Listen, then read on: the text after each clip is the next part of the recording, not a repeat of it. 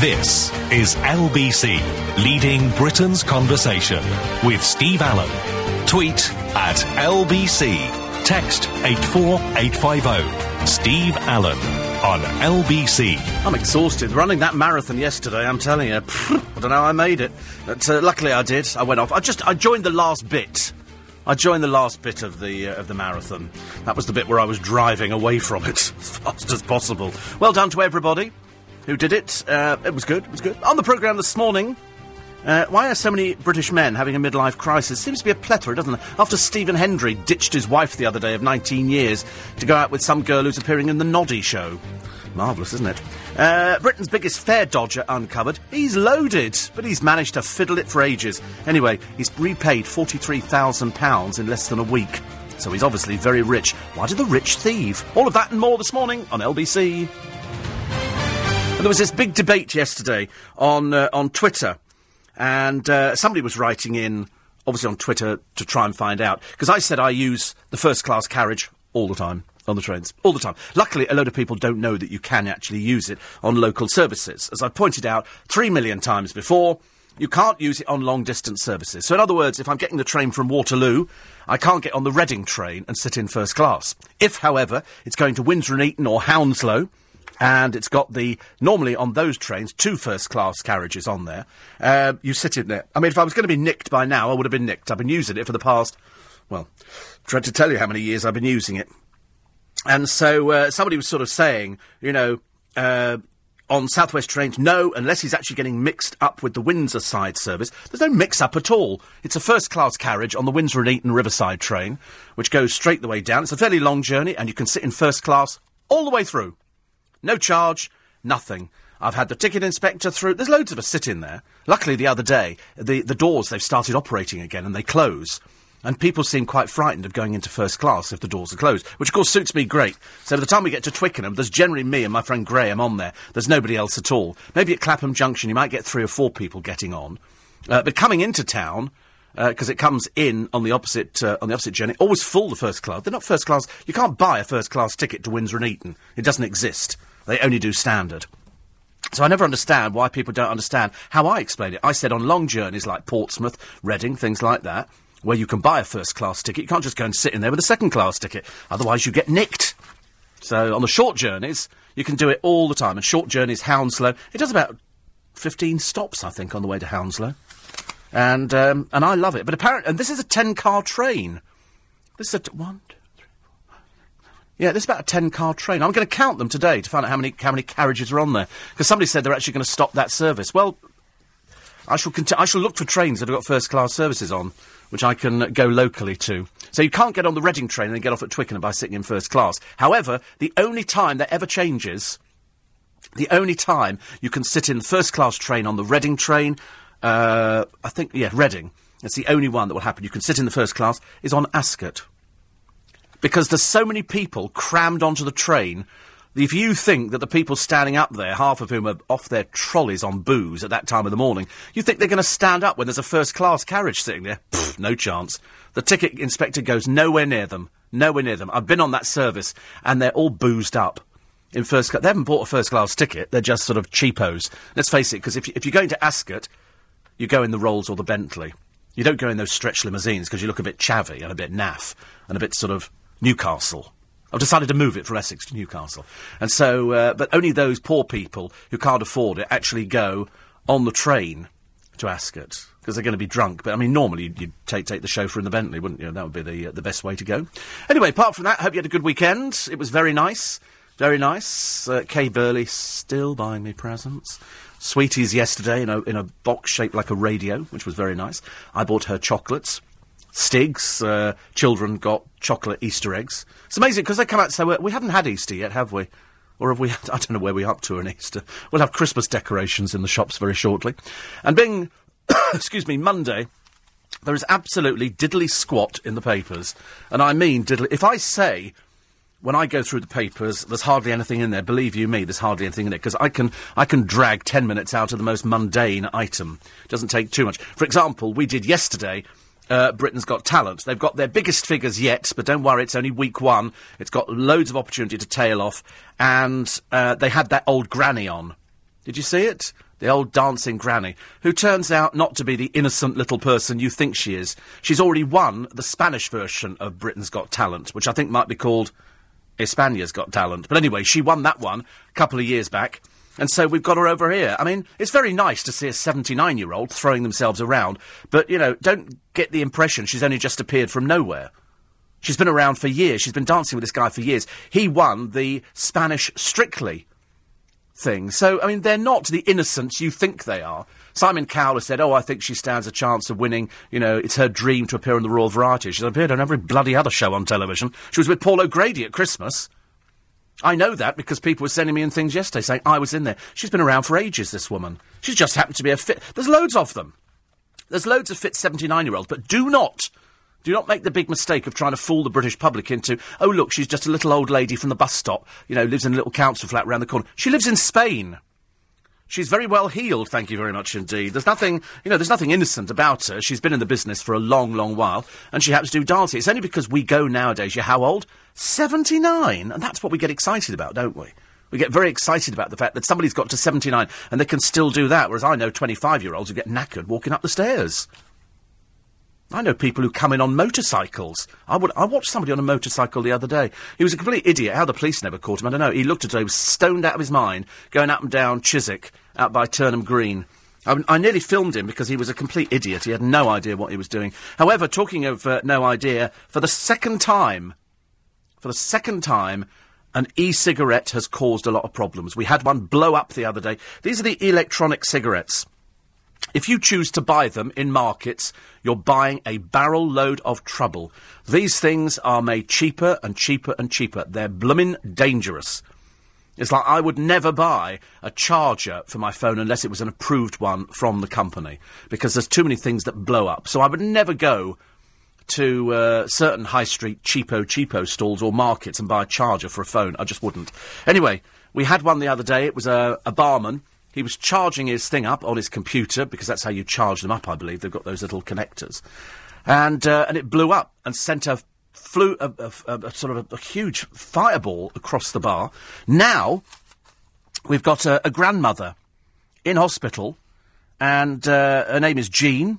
Her face is completely burnt because the e-cigarette they think uh, caught fire next to her oxygen supply. So you're looking at something very, very dangerous. Uh, a source said an e-cigarette and a lighter were found at the scene.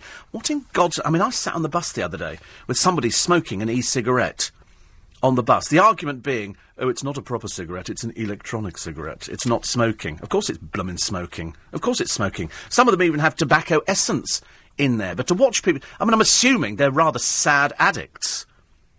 You know, people people do smoke these e-cigarettes. Petrie Hosken smokes here.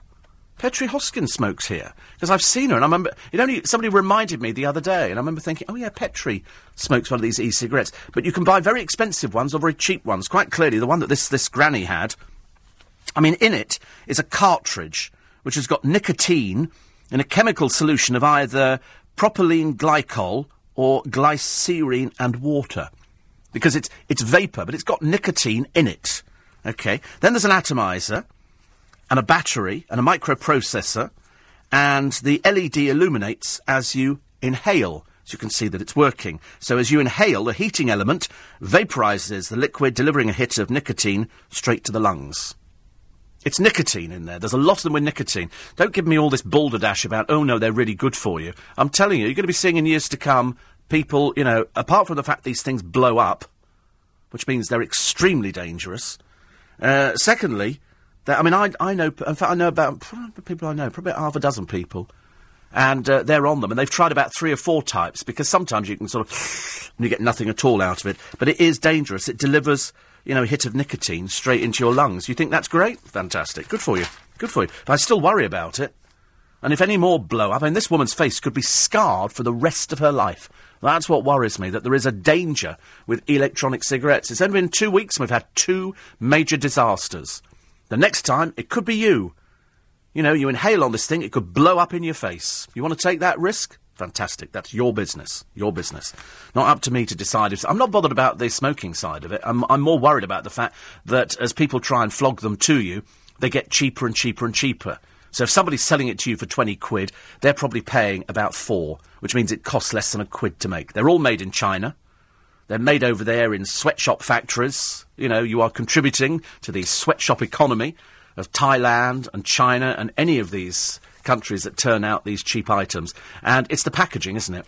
It's the pack. You think you're buying something really classy. I've seen all the adverts for them. I wouldn't want to try something. It's got electronics in there, and you're sticking it in your mouth. Why don't you just wire yourself up to the mains? I can't see any advantage to it at all. I really can't. Uh, there's some Playful Brothers, and uh, they're the first, first ones. They're two and four. They've actually been given um, a noise pollution thing, so that they're actually trying to find out how loud they get. Because some kids, have you noticed how some kids scream? And you went like, shut up. Why are you so noisy? They can't help it. They get very excited, kids, don't they? Yeah! We were in Harrods yesterday. We went to the V&A, have a look around there, have something to eat, which is quite nice. So we did the V&A. And uh, then we went to Harrods, have a look at the toy department. And there were two kids who came in with their mummy and daddy. And their mummy and daddy were, I don't know where they came from. They, they, weren't, they weren't British. But they walked into the Lego department. Well, these kids, they screamed with excitement. Like, go, shh, quiet. And people get very excited. And there's lots of demonstrators in Harrods. Yesterday it was a little tiny flying saucer about the size of my hand, made of plastic, with little LEDs in it, and you charge it up by just sticking it onto a, looks like a plate or something like that. And I watched it, and he threw it up in the air, and this thing goes, and, and I thought, I want one. I want one of these things. So, how much were they selling them for in there? £32 each. They probably cost less than £2 to buy. 32. So we tried to find them on Amazon. We couldn't, so I'm going to have to search again. Uh, it was two for 60 quid. When I actually picked it up, this was a little piece of cheap plastic with two little LEDs in. I mean, if it cost a pound, I would have been surprised. So two for 60 quid, I thought was taking the Michael, just a fraction. But I did look at them, oh, I really want one of these. And they've got somebody with a boomerang and somebody with a little aeroplane, but all these hovering things. They're all over the place. But I want the one that looks like the little spacecraft. And it was tiny and you could bounce it on the floor, and because it's rubber, it bounced up again. But as I say, if it cost a pound to make, I would have been very surprised. Quarter past four. Steve Allen on LBC. 18 minutes past four. Coming up uh, with Nick Ferrari this morning. He's back for his holiday. I wonder what colour he's going to be today. I'm sort of going on a sort of. We, we either think orange or caramel. A caramel sounds nice. As Michael Gove prepares to send inspectors into schools where it's feared Islamic conserv- uh, conservatism is damaging children's education, Nick will be asking how serious a problem is this for our schools. Former Deputy Speaker Nigel Evans claims his court case has bankrupted him and the CPS should pay his legal fees. Is it fair? And the Health Secretary joins Nick to explain why the government wants you to start seeing your doctor via email or video link. Uh, Charlene White the ITV News presenter is looking at the papers for today. I'm not sure about seeing your doctor by video link. Really not sure about that one. 84850 steve at lbc.co.uk. And uh, the hospital unit, I'm sure that somebody's going to pick up on this one today. That in 24 hours, 14 newborns, three are British. And it's mainly people who just turned up here uh, to have babies on the NHS. Many of them don't appear to live here. They just come in and they turn up and they go straight to the NHS and they have their babies because they don't have, and half of them don't even speak English. It's amazing, isn't it? Do you think we, perhaps if we want to go and have some, we'll just turn up in Bogota and go and have a, you know, you don't want to go there, do you? Because you want to come here. Why can't we charge like America?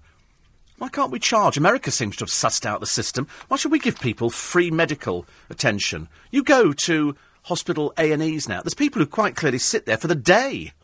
They take picnics, and you know because they can't believe you're actually going to be given free medicine. There was that uh, bent woman the other day who was going in there. She'd ripped us off to the tune of about four million pounds. Her lawyer said no chance of getting it back again. And you think, well, let's hang her. Make it so much easier, wouldn't it? Really, I don't understand why somebody can rip us off, and the whole system appears to to fall down. And and then you think, but wait a minute, we have to get the money back. What she was doing, she was pretending, if you remember. This is how low some people go. I mean, she really was. When they say scum of the earth, this one gets about as scummy as it, as it becomes. She was claiming that all the people in her family had AIDS. As it turned out, she didn't actually have a family. She'd invented those as well. And she was claiming benefits, and we were handing it out. They must be the dumbest people ever in these benefit offices. Are they intelligent and do they have to pass a test? Or do they just sort of hand money out willy nilly? Or are they on the backhanders? Yeah, I'll fill us, yeah, just fill us in. Just make sure I get 20 quid a week. Do you think that's how it works? Because I can't believe how easy it is to get money out of the DSS. to get these. but Four million pounds. It's not like it's, you know, 20 quid or 40 quid overpaid. Four million pounds. She was getting drugs from the NHS. Nobody was checking. Nobody ever saw these people. They just handed over the drugs to her, and she took them back to Nigeria and sold them over there for a vast profit. She probably couldn't believe her luck. We're so dumb, aren't we, in this country? We're so dumb here. It's just ridiculous. Oh, by the way, proving that the Duchess of Cambridge is not pregnant, she downed several glasses of wine.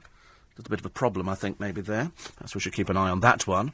And uh, she's off. So that's it, because there was, I think they had with um, Kay Burley yesterday and Stig, they had Arthur Edwards, the Sun photographer, and he said, no, she's not, she's not pregnant. And if anybody would know, he would know. Jackie enjoyed the Adam Ant conversation, could have listened for longer. Yes, he was good, wasn't he? It's well worth downloading. I think we got record numbers on the uh, on the download of Adam Ant the other day. And I do love the story of a holidaymaker, Katie Bryan. She goes to South Africa. She was at a party, and she decided that she was going to download a Neil Diamond album. Now, I'm a huge fan of Neil Diamond, huge fan of Neil Diamond. Anyway, when she got back to the UK, she discovered she was more than £2,000 overdrawn because Orange had put through a direct debit for £2,609.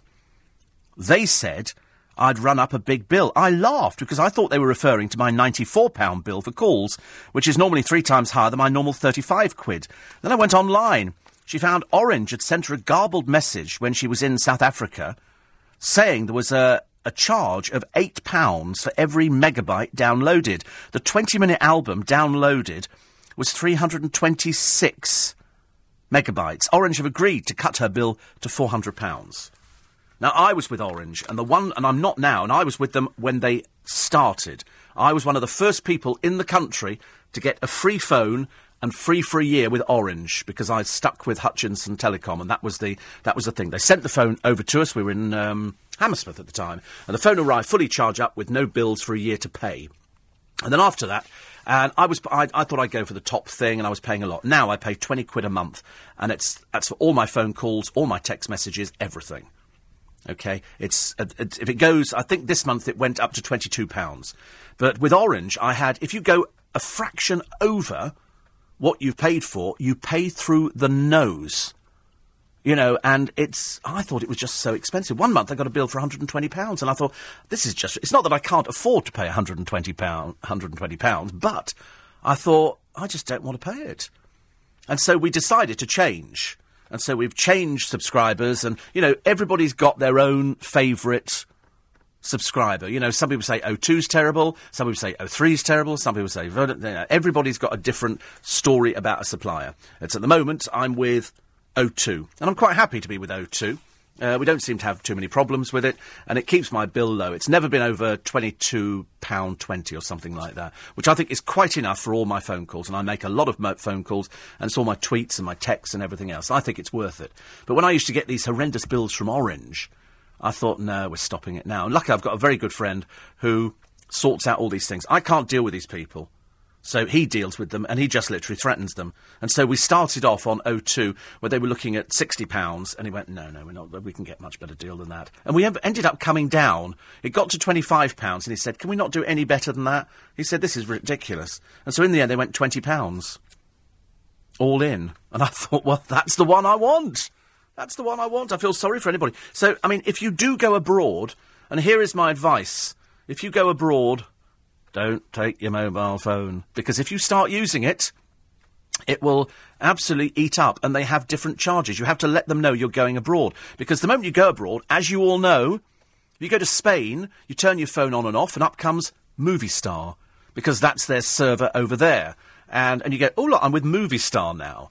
But if you start downloading an album from the UK and they write to you and they send you a text saying it's £8 for every megabyte, come on, hands up. How many people listening this morning have got any idea what a megabyte is? You do not know. I wouldn't know how. Mean, if I can tell you that that album was 326 megabytes. That's what the album is. 326. I wouldn't have any, any idea. If somebody says to me a megabyte, I'm assuming it's it's huge because it's the word mega and byte sounds sounds great, doesn't it? A megabyte. That sounds huge. No, 326 to download. an album of Neil Diamond. I'm not saying that Neil Diamond isn't worth £2,600 because I think he is, if he was singing to you privately. But to download the album, £2,600, do not go abroad and start downloading albums. You would be a mug. Oh, back to that word again from the Only Way is Essex. You mugged me off, they go. That's what that's what that poor old uh, Gemma Collins go. Oh, he mugged me off. She goes, talking like the three-year-old, which mentally she is, I'm afraid. Uh, Johnny says, just finishing one of the quietest weeks in the taxi. It's uh, if it's like this after Easter, I'll be standing on street corners again. Little guitar, kumbaya, my lord. I like that. Actually, everywhere's been pretty quiet. Everywhere's quiet this week. All the shops are quiet. You know, there's I don't can't, there's only people who are busy at the moment are the undertakers. Everybody else very very quiet indeed. Uh, somebody says. Uh, thank you for telling it exactly as it is. With Britain's Got Talent, an elderly pro is still a pro, and I'm sick of, tired of seeing her new talent. Dorman Dom in Woking is awake and listening. Malcolm says, I used to have a crush on Petrie. Well, you can still, quite a number of people have got crushes on, on Petrie. Even round here, there's a couple of, couple of boys round here. I think she's pretty hot hut. No? Oh, just me again. And, de- well, definitely not James. Uh, no, James, James has set his sights on other people. You know, set his sights on. We're not too sure what other people. Haven't actually met them yet. But they always say there's somebody out there for everybody. That's what they say. You just you can't find them, can you, at this time of the morning? 4.30, you can wander around for days. It's funny, though, because if ever you say to somebody, you know, I've said it time and time again, what's your type? What's what is your type? People go, oh, I want to go, you know, blonde or this or you know, and and and then the person they end up going out with bears no resemblance to the person that they actually fancy. We've all got different ideas. You know, it's it's it's a case of over the years you think that's my perfect look. That would be the person I would really want to go out with. And then you go out with somebody who looks like that, and they're the most boring people under the sun. They've got nothing to talk about. They've got no redeeming quality. A friend of mine once, he, he had this obsession with this model. And so he goes out with this model. And he said later, they were the most boring. But he said, having a conversation was like pulling teeth. Like pulling teeth. You know, some people are great. Give them a couple of drinks and they'll talk for the country. But, you know, if you go out with somebody, you expect a conversation. To, you, that's why you, you go out. You sit in restaurants. I do it all the time. And I'm generally chatting away with the person I'm sitting with because that's what you do. It's what you've gone out for dinner. We went out on Saturday. I went out with two friends of mine, Jason and Charlie. And uh, Charlie was looking as gorgeous as she always does. And uh, she has this sort of. And we're chatting for the whole of the dinner. We're chatting for the whole of the dinner. Got some great gossip. Great, great gossip, which I, I cannot repeat on this programme because I'm not the sort of person who, uh, who perpetuates the myth that, you know, gossip is good for you. yeah, right. I love gossip. It doesn't matter who it's about. I like it, especially if it's about people that I work with. I'm, I'm even more intrigued by that one. Somebody says, "Did you know about so and so?" And I go, "No." In fact, there's been a couple of things recently where somebody's told me something about somebody, and I had no idea. I've gone, how can I not know this thing? In fact, normally the first thing somebody says to me, if they've not seen me for a while, a friend of mine's just been away on holiday, and uh, sent me a text yesterday saying, "What's what's the latest gossip?" I said, "I wish I knew. I wish I knew." Lynn says, I must be going bonkers. On Saturday, I was all set to go into town and transfer 1,600 quid into my daughter's account as a short loan. I texted my daughter to confirm it. She was perplexed. I dreamt the whole thing. That's a bit scary, isn't it? Could you dream you've transferred it into my account and I won't tell anybody? How does that one work? 84850 steve at lbc.co.uk. We take uh, all of them. Uh, Paddy Jones almost quit dancing after her partner dumped her, but of course she didn't, because she wants to appear on, on the, the Royal Variety performance. I don't know why. It's, the, it's because they're, they're, trying to make out that it's something special. It's not a command performance, it's a variety performance put together by ITV or whoever it is. And part of the deal, obviously, was we'll, we'll try and find a winner who's good enough to appear in front of the royal family. I don't know why. Listen, they've got so many tacky people in the royal family, it doesn't actually make any difference whether these people can perform or not. We had somebody doing tassel dancing, as if you could do that on a stage. Coming up, are you proud to be British? Surprisingly, only a third of us are. LBC News Time, 4.30. Steve Allen on LBC.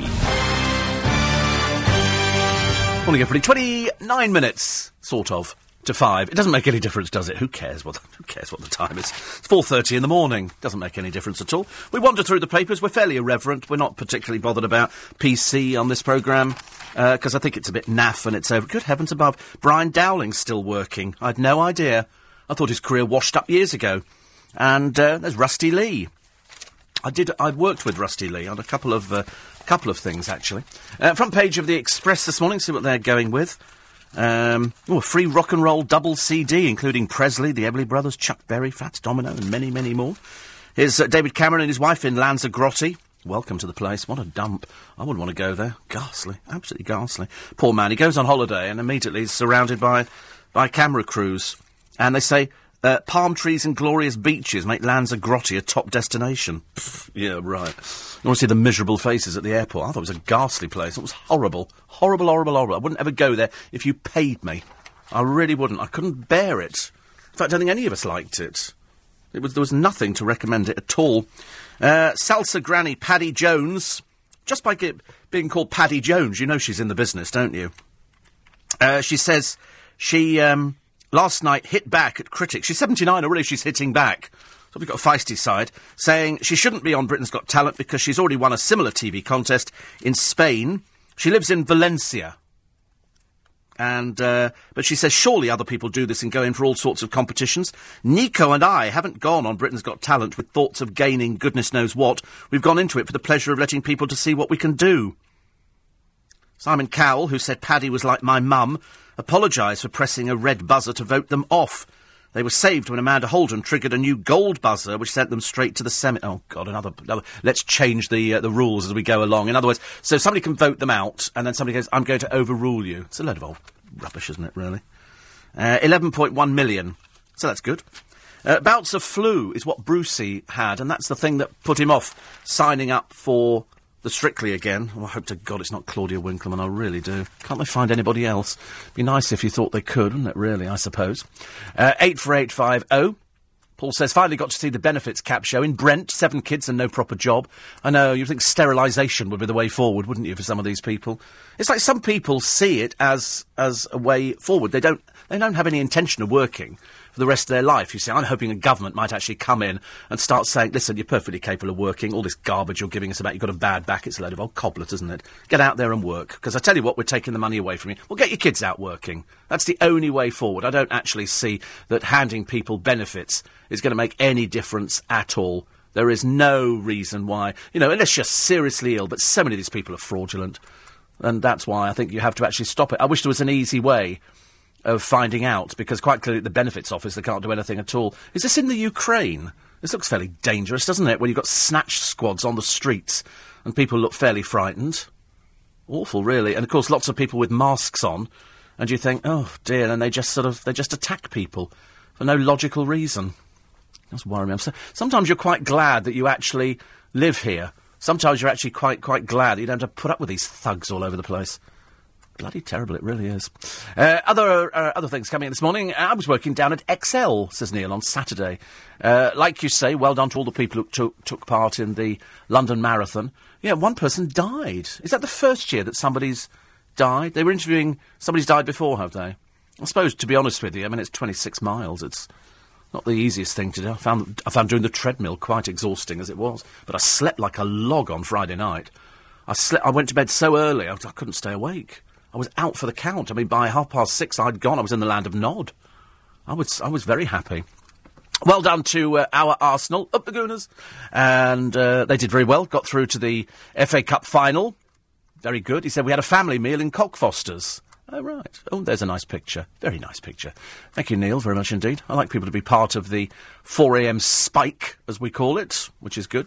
And uh, Junior says I was scheduled to fly to Istanbul on Thursday but my lab was broken into last night at uh, 2200 hours, and the cretins stole four laptops and two PCs. Worst of all, they stole four boxes with 20 GPS tracking devices for the loggerhead turtles. So I've had to order new components and rebuild 20 GPS trackers from scratch, a delay of 8 to 10 weeks.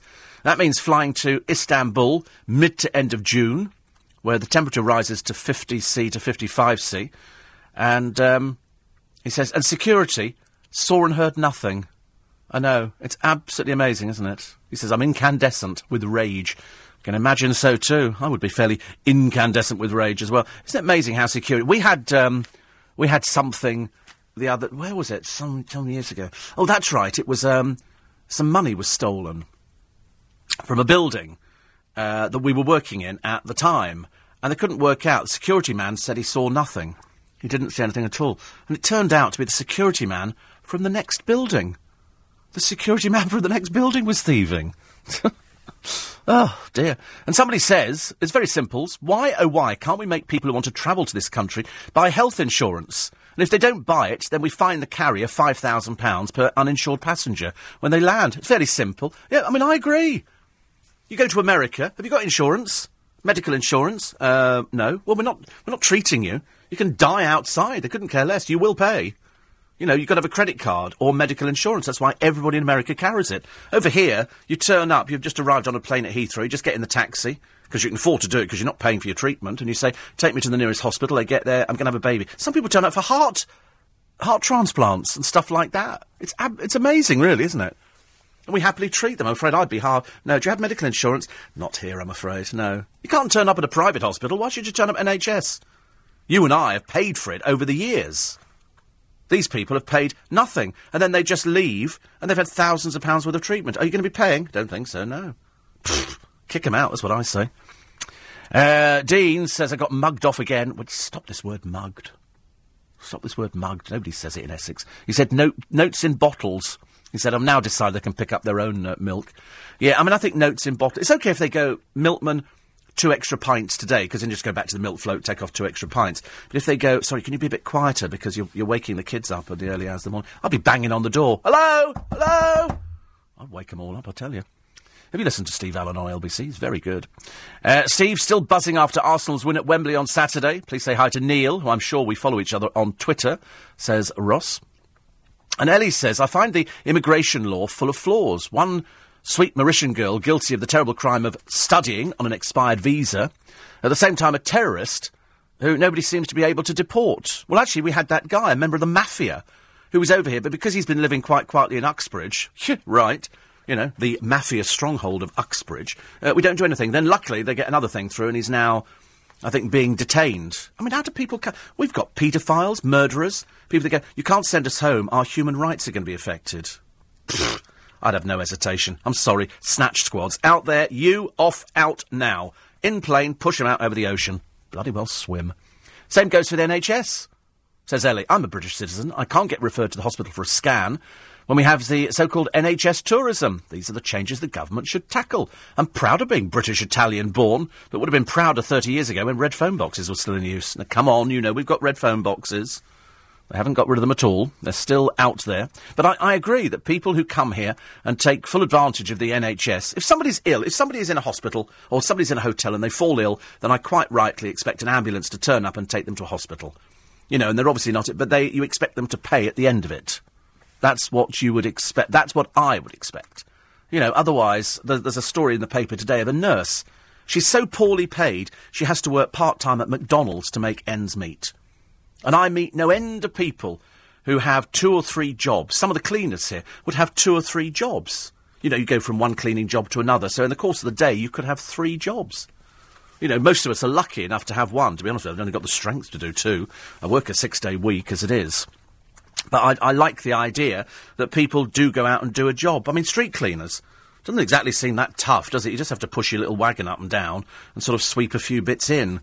But we've had this uh, this building refurbed in Twickenham. It was offices and have now laughingly converted it into one bedroom flats. It was an office block above Lloyds Bank, and it's now going to be 14 one bedroom flats. There's no parking with it. You just got 14 one bedroom flats. So it's kind of tough. And because they're moving the bus stops, you can't even park outside your own place now. So that's a bit of a disaster. But what's the funniest is that these people who are making it, and I don't think I've heard English spoken once, a lot of Polish, they faced the front of the building, and I don't know whether it's normal in the, in the building trade, um, with polystyrene blocks.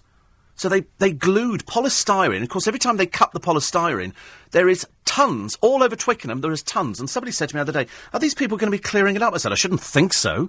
Why would they bother about that? Leave it up to street cleaners to sweep up their mess. So the scaffolding's come down, and there's a ton of polystyrene bits all over the place, which, you know, get blown around by the wind because it's polystyrene and it's very light. But uh, they haven't thought, because they're not bright enough to think about actually clearing up after them. Not really the most responsible builders that I've ever seen. So it's all polystyrene, and then they've covered it with like a cement kind of thing.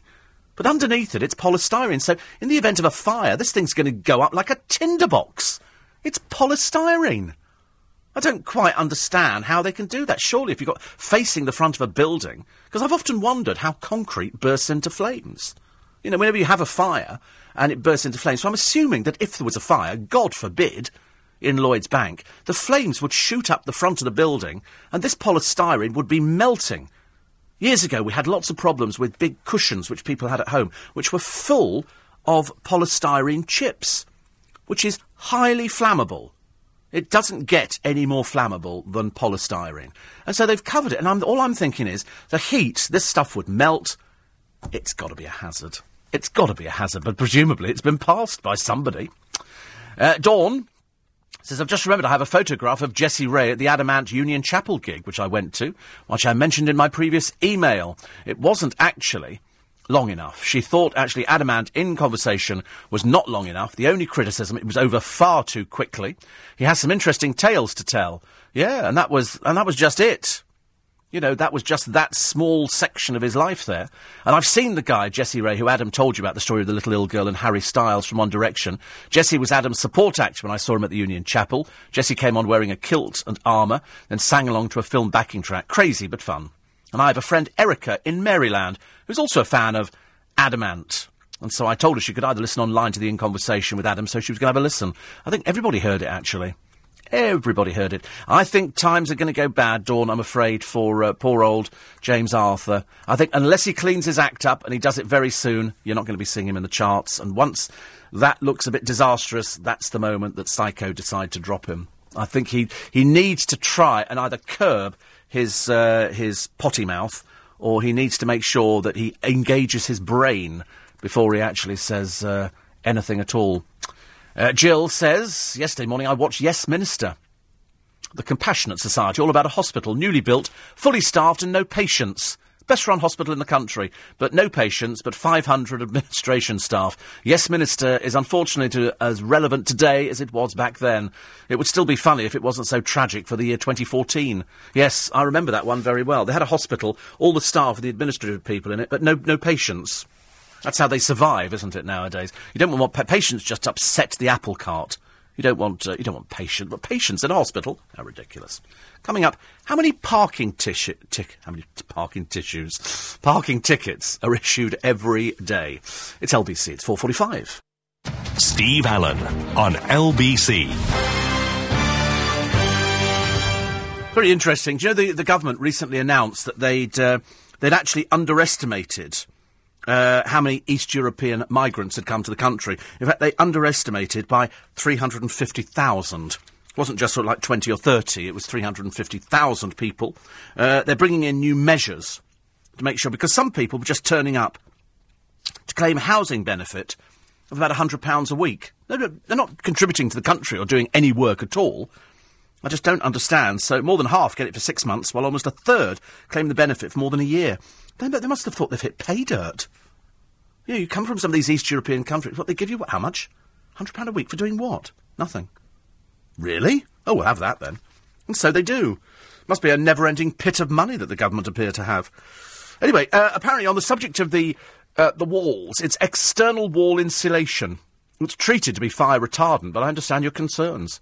Yeah, I'm I'm quite concerned by it because if there was a fire in the bank and the flames lick up the side of the building, surely this sort of stuff that goes over the top of it, once that's been burnt through, then it's into the polystyrene. And polystyrene, of course, fumes and it drops. I mean, I'm sure that there must be. Why, polyst- why would they use polystyrene? Is it because it's cheap? Is that what they've done it for? 84850 steve at lbc.co.uk. Uh, I've heard that John Barrowman is the people's favourite for Strictly. So I'm sure the BBC will listen. It'll be the first time they ever have, if the BBC actually listen to anything. No, we think the voice is rubbish. Uh, we're still running with it. We thought Michael, Michael, Michael McIntyre's show was rubbish. Well, we're still going to run with that. And so Claudia Winkleman, and uh, I think they obviously think that she's the one. I don't know why.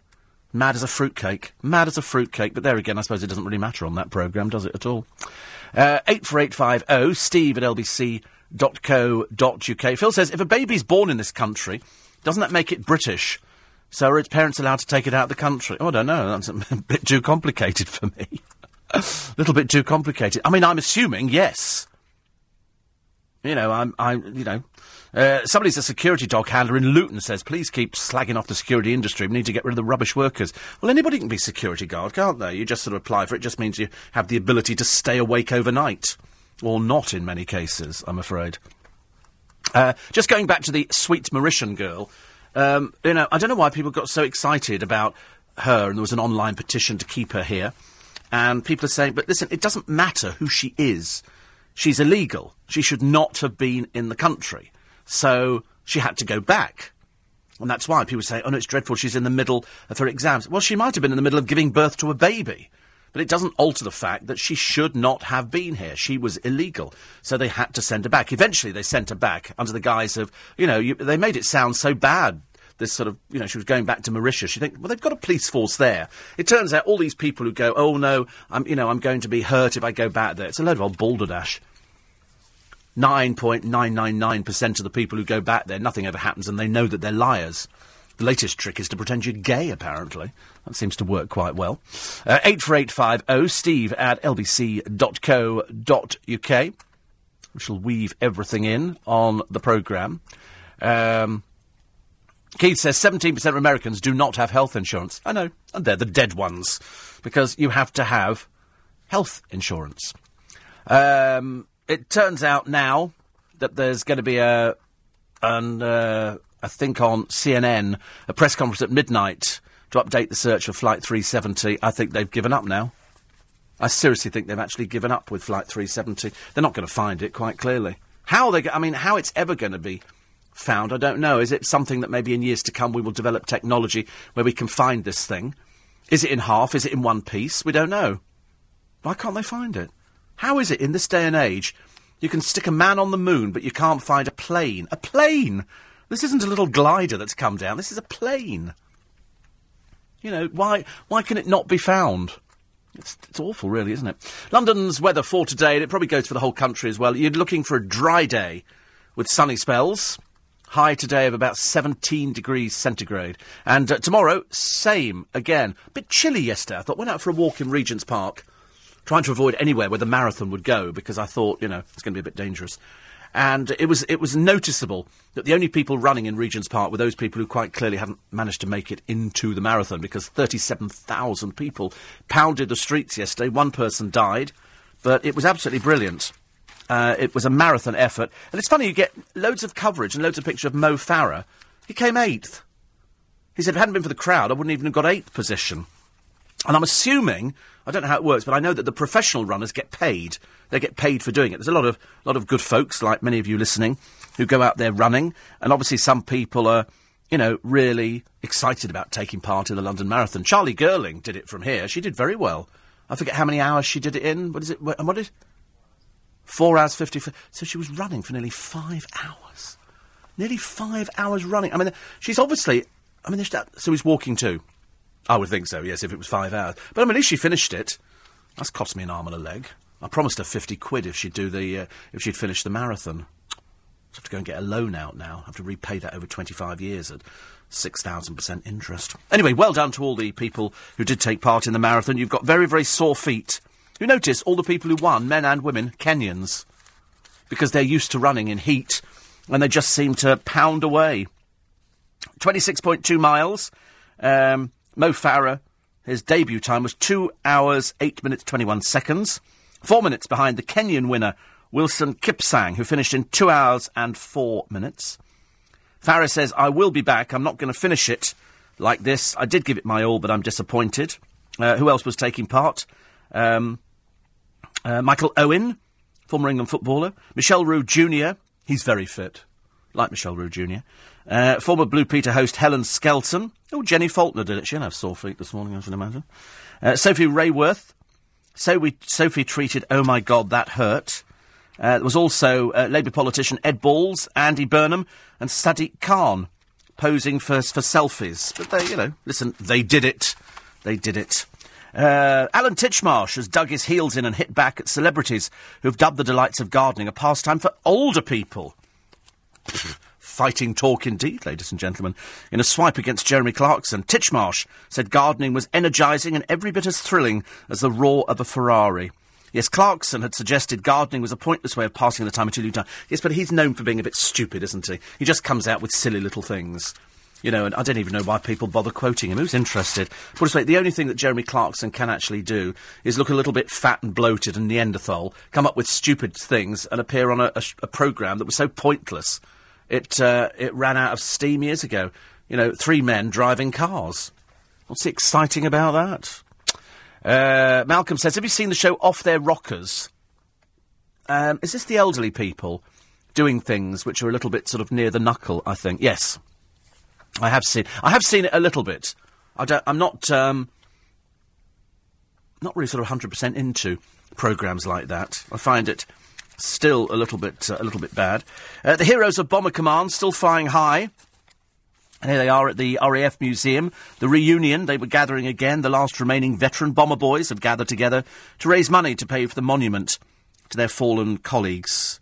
And um, it, it is a fantastic monument if you've seen it, just up by uh, Park, just opposite the Hard Rock Cafe. You can't miss it. It's huge and it's well worth seeing. And this, it's a, a, little group of men one, two, three, four, five, six, seven, eight, one woman, eight, nine, ten, eleven, twelve, thirteen, fourteen, sixteen of them and that's about 70 years after their finest hour, and they're still there. Fantastic. Kevin the Milkman says, I listened to the Adam Ant conversation as I was driving to the dairy last night. Totally agree, it could have easily lasted a couple of hours. And well done to Simon, my rotorman at the dairy who did the marathon yesterday and was good enough not to beat my personal best for it. Just to warn everybody, I've just been up the Seven Sisters Road to do an odd call that I do on a Monday. Uh, only. And the road is closed for resurfacing, but no diversion signs, so you better get the A to Z ready.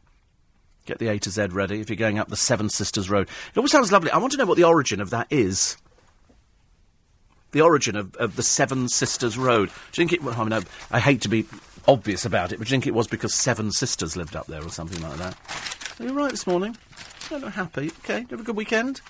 Look like you sort of, you know, lost a fiver and found a penny or something. Tunbridge Wells. What? What about Tunbridge Wells? You were there, were you? For what reason? Visiting. What, people in a home or something? Oh, right. And Tunbridge, what's, what's Tunbridge? Oh, Tunbridge Wells is famous, of course, for the water, isn't it? Because of the wells, the wells of Tunbridge, spring water. Oh, right. Is it, is it pretty there? Have I been to Tunbridge Wells? Oh, I've been to Tunbridge Wells. I've driven there. We went there for a day out, didn't we? I have to keep reminding myself. Got quite a pretty little high street, hasn't it? And sort of lots of little sort of tacky shop, and um, and so a lot of lot of. It, I always thought it was fairly well heeled, Tunbridge Wells, isn't it? Royal Tunbridge Wells. Oh. That was where we went into a restaurant, and uh, I, I because I, I live and work in London, so if I'm going out to to actually sort of go into a restaurant, I'm not I'm not waiting. I'm going into the restaurant. I want to sit down and eat, and so we so we go into the restaurant. There was only um, it was only two of us. I think it was me and my bank manager. We decided to go to Tunbridge Wells for the day. And so we go into this restaurant, and um, it looked quite nice. There were lots of sort of empty tables. And so I said, oh, it's um, uh, for two, because they always look at you as if they can't count. So you have to tell them, two, you know, because they, they still look at you a bit balmy. Because they, they, I was sometimes, just to really annoy them, I always go, yeah, there's another 36, and they're just doing the coach around the corner. And then they then it, don't ever do it to a Polish girl in there because they don't do irony. They don't understand what you'd. They they, they think you'd, and she well, we don't have tables, you know. And so you know it's a joke. Oh, why?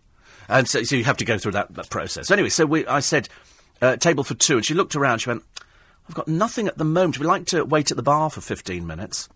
I don't think so, dear. I really don't think so. What do you mean you've got no table? There's loads of tables here. There's not tables outside? No, there's people coming in for those. Oh, right, okay. It's all right, we go somewhere else, love. I'm not that bothered. So we went to another restaurant. That, that was very nice. Mark says, uh, regarding the Malaysian plane, the searchers don't even know where the haystack is, never mind the needle. Yeah, they're just not going to find it, are they? And now we've had five weeks. This thing cannot be pinging anymore. It only pings for two weeks. So it's now five weeks. Oh, look, a lovely picture in the paper of who is this airbrushed woman trying to make her look less chavvy. Oh, apparently it's the latest Coleen Rooney modelling her new swimwear, co- her swimwear collection. As if Coleen Rooney could ever design any swimwear. It's a load of old rubbish, isn't it? It's appealing to the uh, the lowest common denominator. And so here she is. She's in a it's some sort of magazine. And her beauty tip for this summer, as if you'd ever ask Coleen Rooney for beauty tips. She says, uh, natural makeup and fresh looking skin are my beauty tips.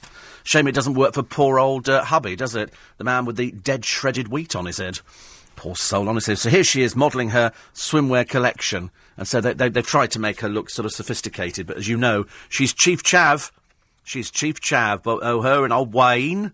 Lovely couple they are, but they're just major chavs, I'm afraid. Uh, more on David Beckham and more on poor old Posh's party for 40. Which is very interesting because none of the Spice Girls were invited. She's not invited the Spice Girls. She said she just wanted close friends. So it's Gordon Ramsay and his wife Tana again, and her agent Simon Fuller, and Eva Longoria, who's about as boring as they come, and a few other people. And she just wants a low key event. So they're going to a local restaurant. I thought we were going to be treated to some sort of real big fashionista thing with Tom Cruise in it. Do you think Tom Cruise is going to be sitting down at Victoria Beckham's birthday anytime soon? I don't think so. Anyway, coming up, uh, the controversial West End show Book of Mormon was the big winner at last night's Olivier Theatre Awards, and a survey's found that Anton and Dec be the most popular uncles. From LBC, I'm Steve Allen. All of that is next. This is LBC, leading Britain's conversation with Steve Allen. Tweet at LBC. Text 84850. Steve Allen on LBC. Good morning. Don't want to ruin your day and tell you it's Monday. I could fib. I could tell you it's a public holiday today and you don't have to go to work, but it's not the truth, I'm afraid. The truth of the, of the matter is that it is Monday morning. Uh, the Book of Mormon, the big winner at the Olivier Theatre Awards. It won four prizes, including Best New Musical. Jude Law missed out on Best Actor, although to Rory Kinnear for his role as Othello while Dame Judi Dench was also overlooked in the Best Actress category. Simon Cowell is apparently the celebrity most kids would like as their granddad. Uh, David Walliams and Ollie Murs featured, and a survey. Is this just asking people about the X Factor then? It's all the people from the X Factor. So we don't believe that. From LBC, it's Steve Allen. It's Monday morning, and we take all your texts and tweets between now and 6.30. Poor old James Corden is in the paper today. He found presenting the Brit Awards a nightmare at times. Poor soul, honestly. We like James Corden. Uh, there's this programme, uh, well, not a programme, it's all the feature in the paper today about super rats super rats, and uh, they're enormous. I mean, they're about the size of cats. Now, whether or not they've been photographed to make them look bigger, I don't know. Apparently, they gorge on food dumped in bins at takeaways. Well, we're just we're just full of takeaways, aren't we? Now, that's all it is. I mean, if you were a, a that's why we've got so many pigeons, so many flying rats, and then you've got the rats on the ground, and it's all to do with the fact that that there's so much rubbish food out there and also the fact that the hygiene standards of some of these fast food places are not exactly what you would like to think they should be. Which is a which is a shame. A lot of people talking about Britain's Got Talent uh, because it got uh, good figures. I predict they will drop, as once again you realise it's a very contrived programme. But the one thing that they were saying about is that uh, they had an owl on there. So you bring a wild animal onto the stage and it was frozen on the spot. It didn't do anything. Declan Donnelly thought it was hilarious, whereas a lot of people um, are very unhappy about it. The RSPCA's senior scientific officer, Ross Clubb, said, considering the flashing lights and loud noises from the audience and buzzers, it's not surprising the owl didn't perform as the owner expected. Welfare of the animal should be paramount. And so they've said at Britain's Got Talent, they did. They sort of, they took the noise down and uh, they dimmed the lights and they lowered the sound of the buzzers as well as freezing the graphics. Still didn't want to do it. So they laughed at it. They laughed at it because it just sat there. I mean, you might, might, as well have sat your granny on a perch and gone, come on, do something. It didn't do anything at all. Uh, this man has been rescuing owls more than 20 years. He says, uh, if I'd considered Rocky to be uh, in distress, I wouldn't have put him on the stage. And if he'd been distressed in any way, he would have taken flight and left the stage. Well, he was paralysed with fear. Poor thing. It's no good rescuing owls and then turning into performing animals. You know, I mean, what, what, what next? You know, going out there and getting foxes to do tricks for you. I mean, I just, I just don't like it. I just don't like it. I mean, magicians use them, and there is a, a really great guy who does uh, huge birds. Uh, he does eagles, I think, which he sends them out into the audience, and they literally fly all the way round. And in fact, if you go to London Zoo, you can see them there. They have uh, parrots which fly and sit above the audience's head. You have to be very careful where you're sitting, because parrots are prone to doing things. In fact, it's actually part of the act, which they uh, they do there. But I mean, I don't want to see it on television. I don't want to see it on, on television. I just, you know, it's it's supposed to be Britain's Got Talent, not Animals Have Got Talent. That's a different programme. That's a different programme, I think. Uh, 84850 steve at lbc.co.uk. Seven Sisters is called Seven Sisters because seven oak trees were planted as they grew. They were given a nickname, the Seven Sisters, hence the name of the area. Well, that's what my stepfather told me. Not, might not be word for word correct. Yeah, I suspect maybe not. And somebody says, come on, Steve, Coleen Rooney is stunningly good looking. Well, for a chav, yeah. You know, in, in terms of chav, she's probably great, but it's all airbrushing. You know when she goes out to the races with her even chavier friends that she's had a professional makeup artist in. I like the idea that uh, restaurants now vet you before you go in there. They want to make sure that you're the right person. I'm all in, all in favour of that kind of thing. But uh, here it is the city executive. He's been fare dodging for five years. Uh, let's just call him what he is. He's a crook. Over five years, this fund manager avoided buying a £21.50 ticket each day when travelling from his home in the sought after village of Stonegate in East Sussex. I see this as only being tomorrow till his picture is in all the, in all the newspapers. He's believed to be the biggest fare dodger in history. He exploited a loophole that let him pay only a third of the cost of his one hour 22 minute journey. What he did was, he caught the commuter train from Stonegate a rural station with no barriers without purchasing a ticket. So he gets on the train with no ticket. Once in London, he was able to pass through the barriers at Cannon Street by simply tapping out with an Oyster travel card, paying just £7.20. His scam was finally exposed by a ticket inspector in November. In an out of court settlement, the man paid South Eastern Trains £42,550 in dodged fares and £450 legal fees. The rail firm told the Sunday Times he wanted his identity kept secret due to the impact it would have on his job. But critics questioned why he was allowed to avoid being prosecuted and remain anonymous. He's going to be in all the papers tomorrow. I warn you now, little man in Stonegate in East Sussex, because all the papers are put out um, an appeal to people. Do you know who this fare dodger is? Email us at this address. And that's what they're all asking. By tomorrow, this, uh, this hedge fund, it won't take them long. I promise you, they, they, you know, can't find a plane, but we'll find a fare dodger very quickly. I mean, Manuel Cortes, leader of the TSSA Rail Union, said it's not only extraordinary that the biggest fare dodger in railway history got away with it for so long, but also he's now escaped criminal prosecution as well because he's settled out of court. I, bre- I, bet you by tomorrow morning I'll be saying to you at about this time, if not sooner, here is this man, this is what his name is, and he's the biggest fare dodger because he exploited a loophole. He got on the train because there were no barriers. So you can't do that at, um, at Twickenham. You've got to go through the barriers, although Brian will tell you that some of the students try and push themselves through two or three at a time before the barrier closes again. And, uh, and those ones get caught. I, I only like it at Twickenham when they have the police there. I could sit there all day. I bet you, Nick, come here, show us your pass. Right, that's out of date. There's loads of them do it. They just get on the train and they hope that they don't get stopped. This man settled out of court forty-three thousand pounds. He knew he was wrong. He's part of a he's, he's a, a, fund manager.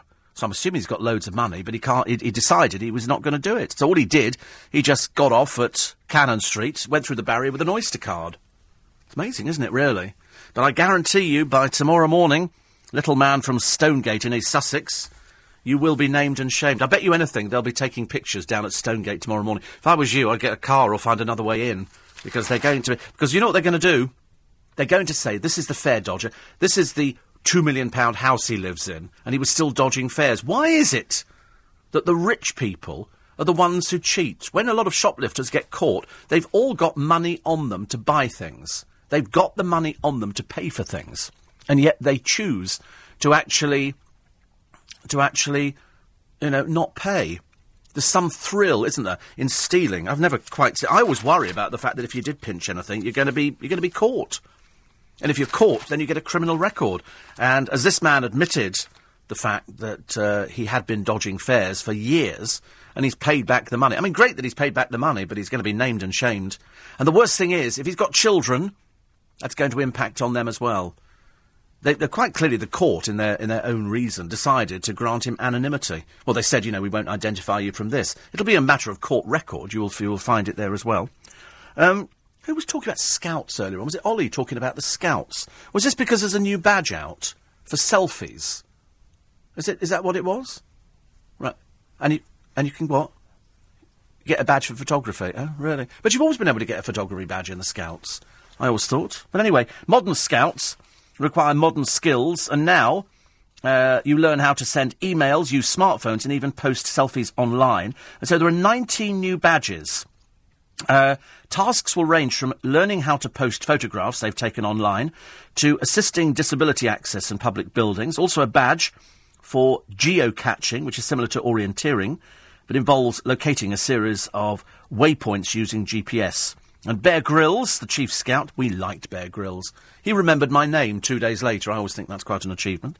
Uh, throughout the 107 year history, the scouting movement has continued to evolve. These new badges make sure we can keep offering activities that educate and enthuse young people. I was watching, I went online this morning. I like to watch something that inspires me or makes me cry. So I'm either going to watch Only Boys Aloud singing Calon Lân or at, at uh, any of their, their concerts, because I feel I know so many of them now, especially after they sang me a happy birthday on the programme, which was very nice. Uh, but then I went on this morning and I typed in on YouTube Best Marching Band. And I got a band from Ohio. Now, for years, I looked after the New Year's Day parade. I was one of a series of commentators, and there would be 10,000 people taking part, marching bands from all over America, where it is considered to be one of the highest honours to be part of the school marching band. And in Ohio, they have one of the biggest marching bands I've ever seen from America. And they are so disciplined, and they are so I mean, these people would travel hundreds and hundreds of miles, get here and look immaculate for the New Year's Day parade in London. And it's well worth seeing because they're so good. So if you go onto YouTube and type in Marching Band Ohio and you watch these kids in this formation, I mean, there must be six or seven hundred of them. They're all immaculate. They're all perfectly skilled. They can all play their instruments. They, they do, you know, they're just brilliant. They're just absolutely brilliant. I couldn't think of anything that was, that was that good. 84850 steve at lbc.co.uk and we shall weave everything in on the programme this morning. Coming up, do mothers feel guilty for having to go to work and leave the children at home? LBC News Time. It's 5.15. Catch Duncan Barkes nightly on LBC 97.3. It's 19 minutes past 6. Nick Ferrari is back from his holiday. I'm still taking bets on the... Uh, I've got the Dulux colour chart on uh, what, what colour he's going to be back from his holiday. Does he do sunbathing? I don't know if Nick does sunbathing. I'm not sure if he does. What's the matter? Why are you looking like that? Sorry? Oh, right. Have I said something wrong? Oh, right. As Michael Gove prepares to send inspectors into schools where it's feared Islamic uh, conservatism is damaging children's education, Nick will be asking how serious a problem is this for our schools. Plus, former Deputy Speaker Nigel Evans claims that his court case has bankrupted him and the CPS. Oh dear. And the CPS should pay his legal fees. Is it fair? Now, I we had this discussion last week on the programme because Nigel Evans had said this last week, and he'd said because he was found innocent of all the charges, shouldn't he get his money back? And I thought, in my heart of hearts, yes, of course he should. But then I thought, no, wait a minute. He's employed counsel. He's employed a legal team. They've had to do the work. Now, unless they can then claim it back from the Crown Prosecution Service, I don't see how it's going to work because he effectively has employed somebody. So, in other words, if I employ Sam to be counsel, it's unlikely, but if I did, you know, and I pay him a fee, he's not going to be giving the fee back to me unless he's going to be getting it from somewhere else because his company would have had to have put in all the all the work. And so I'm assuming that Nigel Evans's counsel have had to put in a lot of time and a lot of groundwork to make sure that they knew exactly that he was innocent. So somebody's got to pay for it. And unless the CPS have some facility for paying if people are found innocent, you don't get it back. Now, this stemmed from William Roache. He said exactly the same. He said, I want my money back. I want my money back because, you know, I've been found not guilty. I was innocent of these charges. It's very interesting. The Mail today are running with a, a new book And this story has been doing the rounds for some time. It's a, a new book which is about Cyril Smith, the former Rochdale MP. Uh, Cyril Smith was a, a giant of a man, but he apparently was known to the police as an abuser. And the story goes that he was caught with child porn in the boot of his car. Um, and he was arrested. He was taken to the police station and arrested, but then word came from on high they were to release him immediately, and certain police officers were, were, threatened with all sorts of things if they didn't leave him alone. So people knew about it for some time. A former detective, Paul Fulston, said it was the bloody system protecting their own. Now, I'd heard about Cyril Smith years ago because you hear about things about MPs, and I always thought he was very he was a big person. Uh, some people say that they were abused in the Commons. Now, his family is saying, listen, he's not here to defend himself, but the police have issued statements saying that he was questioned. Um, he did find lots of boys on. To be honest with you, I don't know what on earth would ever attract you to some gargantuan man mountain in the first place. He used to go round and pick people up in all sorts of places, including people in the House of Commons, because as I pointed out before, on this programme last week, the House of Commons is self regulating. They have no HR department. So, in other words, if you went to work for an MP there and something uh, happened, you've got nowhere to go because he is your employer. They don't have any other system. You go to any other big company, they've got an HR department. You go there, it's human resources, and if you've got a grievance and you say this has happened to me or that's happened to me, then it's dealt with.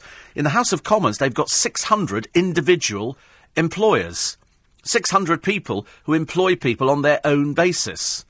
You have no recourse. And so that's why over the years there have been a number of people who probably have been abused there, whether it's men, women, or whoever it happens to be. It's people who actually, actually get abused, but they don't do anything about it. Now this book has come out about Cyril Smith and how the police force were forced to let him off the hook. There are certain people coming forward to say, we're going to sue the Lib Dems for allowing this abuse to go on because people knew. I mean, people must have known. It was fairly common knowledge about Cyril Smith. But it, and, and, again, I accept the fact that these were different times. You know, people didn't call it abuse. In the Nigel Evans case, you know, people just said, well, most of them, that's, that's why the whole thing collapsed like a pack of cards, that they didn't think there was anything the matter. Most of it was consensual. In fact, most of it was. I'm the one person who said, you know, that uh, he said, I, I told him stop, and he did. He was just somebody who enjoyed a few drinks, and, uh, and when he enjoyed a few drinks, he got a bit flirty. And as we pointed out on the programme last week, if every time or any person in this country had a few drinks and became a bit flirty with somebody at work and it was illegal, the whole country would be in court. The whole country would being caught because everybody's done it. People become very tactile when they've had a few drinks. Everybody does it. You know, I have to hold my hands up. I have a few drinks. I become tactile. At my party the other week, you know, you have this few people there who'd had a few more drinks than I had, and people become tactile. People put their arms around you, go, really love you, and all that. And you think, now, is that abuse? No. Of course it's not. It's just people being affectionate. I think we've kind of missed the word affectionate. In the case of Cyril Smith, this was sex. This was, you know, having sex with. I mean, one man, I don't know why, if you know somebody's reputation, why you'd want to get in a car with them, I've got no idea. And he went back repeatedly. I don't quite understand why you would keep going back repeatedly, having complained about the abuse the first time round. But the book is uh, coming out. Uh, in fact, I think it's out already. And I'm sure that people will be talking about it. Because if the police knew about it, and people in the Commons knew about it, and senior politicians knew about it, where did that call come from to the police station to say release him and no charges will be will be proffered against him? Who made that call? Was that from a senior Lib? De- where did it come from? Was it a senior Liberal? Who knows? I'm sure that all will be unravelled over the uh, the weeks. Uh, do you like Bear Grylls? Of course, he's great. He's absolutely great. She's wonderful. Uh, and somebody says here most elderly people don't have or understand the internet. No, they absolutely do. There are more silver surfers now. I've got, I've got probably a good percentage of my audience who are silver surfers who know how to use the internet, know how to use smartphones, they know everything. Do not write elderly people off as being stupid. They're very, very clever. Very, very clever. 84850 steve at lbc.co.uk. And, uh, and that's it. Uh, somebody says, you don't need two holidays a year. How many holidays a year do people have? Do you remember at one time you had your one big holiday a year and then you maybe fit in a small one? So you would do an Easter break where you'd go to Paris or go somewhere else like that. I'm going away uh, to Brussels. Only for a day, because you know it'll be after I finish the programme on the Friday. Not this. I don't know when it is actually. It's coming up soon, I think. Uh, but I don't do big holidays. I get bored on holidays. It's okay if you've got kids. If you've got children, you want to go away on on holiday, and you want to go away and you want to enjoy yourself, but you want to go away for a bit of sun. You don't want to go away for a miserable overcast day. That's why I can't understand why David Cameron chose Lanzarote. You know, I can't think of a more boring place to go to. It's Dullsville. It really is absolutely awful. Uh, talking of awful, we found another one. It's a girl who wrote an offensive Facebook post about a boy um, who's been hanged. He hanged himself. And um, it's just dreadful. She's been held over this because, you know, if you tweet something that is seemed and deemed to be offensive, the police will prosecute on high very, very quickly. And so this is a girl of 17. This poor boy was found in Woodlands and so they've arrested this 17 year old girl. It's impossible to describe the, the grief that his family are going through, not helped by this stupid woman. Stupid woman, obviously of limited intelligence. I don't know why people think that they can write something on Facebook and get away with it, because you can be traced. The moment you send a text, you know, an email from your computer, your identification comes up. You can be you can be caught immediately. And this girl, I mean, either she's immensely stupid or she's on drugs to write something that is so grossly offensive that the police decide to take her into custody, and she will be prosecuted, and she will probably go go to some youth offenders place, and that's uh, she's effectively ruined her life because she's stupid. Ridiculous. The owl on Britain's Got Talent, Steve, was much more entertaining than anything Joey Essex has ever done. I don't think Joey Essex has ever done anything entertaining, unfortunately. I don't call being stupid entertaining in this day and age. I really don't. Uh, I just think it's uh, it's another sort of Jade Goody thing. We laugh at the pitifully stupid people on the television, the people who come up with the daftest things, like you know, I've never blown my nose, I can't tell the time. I mean, you know, you don't want to sort of highlight your stupidity because it just makes you look even worse. I'm afraid. You know, I know three-year-olds who know how to tell the time, so so very very worrying when you read of a, so-called adult who claims that he can't. Uh, in Canada, if found not guilty, you can file a claim against the Crown or against anyone who takes you to court and loses the case uh, you're then subject to the judgment. One would think, says Jean at Edmonton, that any of these people should better place claims through the courts. Yet, but somebody's got to pay for it at the end of the day, and if it's going to be the Crown Prosecution Service, if their case collapses, then they should be made to pay. Why should somebody else be made to pay for it? I don't quite understand. Nigel Evans says, you know, he's he's now broke. He's got no money left. He spent £130,000. Dave Lee Travis sold his house to pay for his court costs because court costs are astronomical. And they don't seem to qualify for legal aid. I don't know why they don't qualify for legal aid, because there's all sorts of strange people who seem to get it, and they seem to be in a better financial position than everybody else. Uh, 84850 steve at lbc.co.uk. Apparently, the polystyrene used on buildings is cheap. It's a great insulator, easy to handle, and is treated with fire retardant, says Tom. Well, I've never seen it before. It's only because a lorry load of this stuff turned up, and it's now halfway down the high street as the people who are putting it on there obviously have no intention of clearing up after themselves, which always annoys me. I do hate uncaring builders.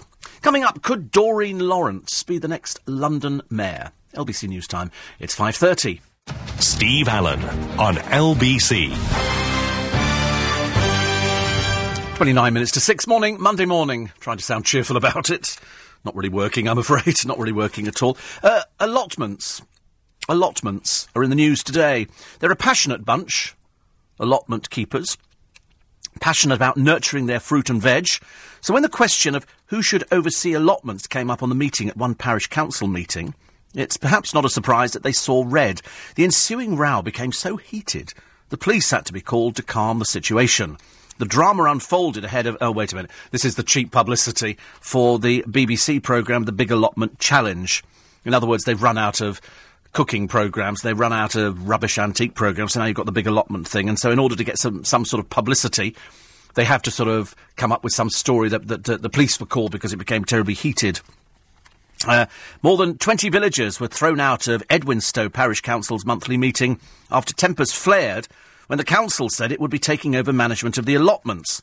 Residents of the Nottinghamshire village branded the council corrupt believing it was going to sell or evict tenants from their plots, which the council denies. After calling the police, Chairman Celia Brooks was eventually forced to close the meeting because she was so worried violence was going to break out.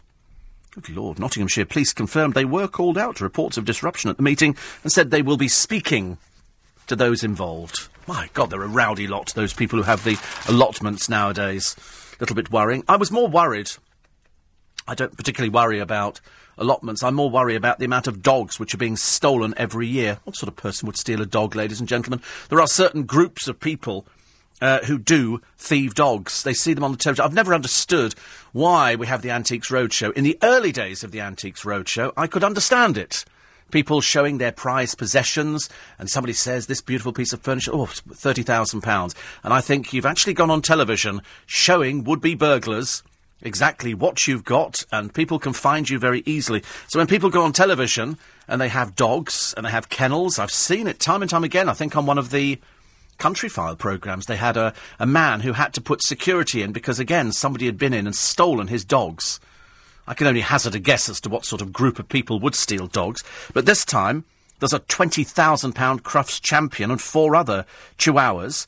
These, these people smashed their way into the owner's home. And of course, most people nowadays do not have CCTV. I, as far as I'm concerned, I think it's absolutely necessary to have CCTV. You can buy camera systems very cheaply now. And for anybody who's got a, a farm or somewhere where you keep anything valuable like animals, you know, if you've got a Crufts champion, you immediately, I would have thought it would have been a, a part of the insurance. You would make sure you've got some sort of t- CCTV. Uh, best puppy in breed is a 14 month old Xena at the dog show last month was taken along with her mother, grandmother, and two other pets. Together, they're worth £32,000 for breeding purposes, you understand. The couple fear the thieves will harm the animals once they realise they're impossible to sell because they're microchipped. They wouldn't worry about that, they just want to keep them. They wouldn't, they wouldn't be trying to sell them, they'd be keeping them. These are thieves. These are thieves. Apparently, Zena was the first Crufts winner to be bred by Mr. Hilton, who fears she may be unable to return to the ring if not handled properly. Uh, the raiders used an iron bar to smash a window at his home between 9.30 in the morning and 4.50 last Thursday.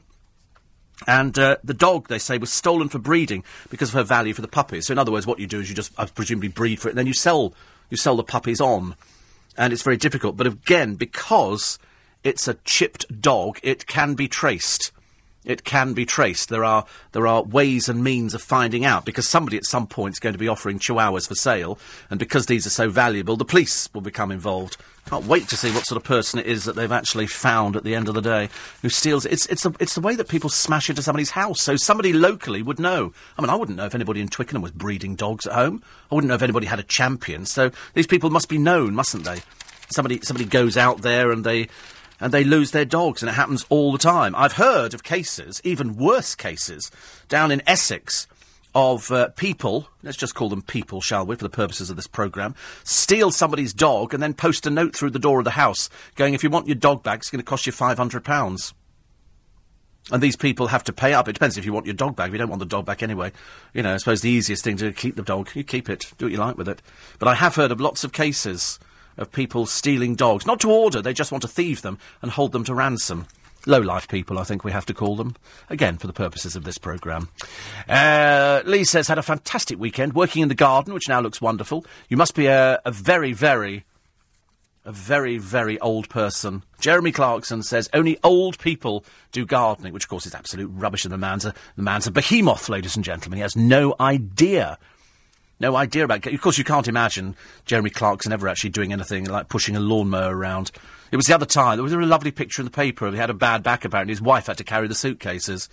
So there's not really much he can do himself, I'm afraid. But then, you know, that's that's what he does. He comes up with stupid statements, like a bit like Katie Hopkins. So, uh, uh, so very nice, Lee. So well done there. Somebody says, uh, very insulting show today.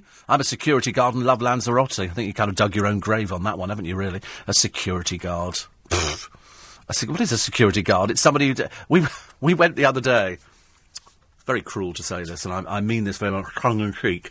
We went to Harrods, and um, we like going through there because if you go through, for the, if, if you go in the, the front door of Harrods, for Miles, it seems to me, is handbags. I didn't realise that women needed so many handbags, but that's all they've got. handbags. We went through one department, handbags. Next, next, next room, handbags. It just goes on and on. Everybody from Lulu Guinness to Stella McCartney, everybody handbags. Huge prices on handbags.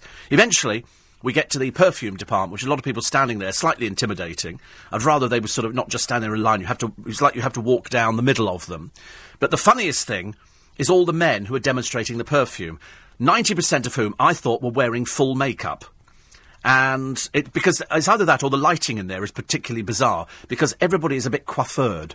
All the men are wearing dark suits. Yes, you'd never get in Sam. Them. I mean, I'm really coiffured. And they did look, and a friend of mine said, he said, should we go up to one of them and go, if you'd studied better at school, you might have had a better job than standing there doing a per- like a perfume test, Tss, like that. It was it was the funniest thing ever. I recommend it on a Sunday. It's a great thing to do.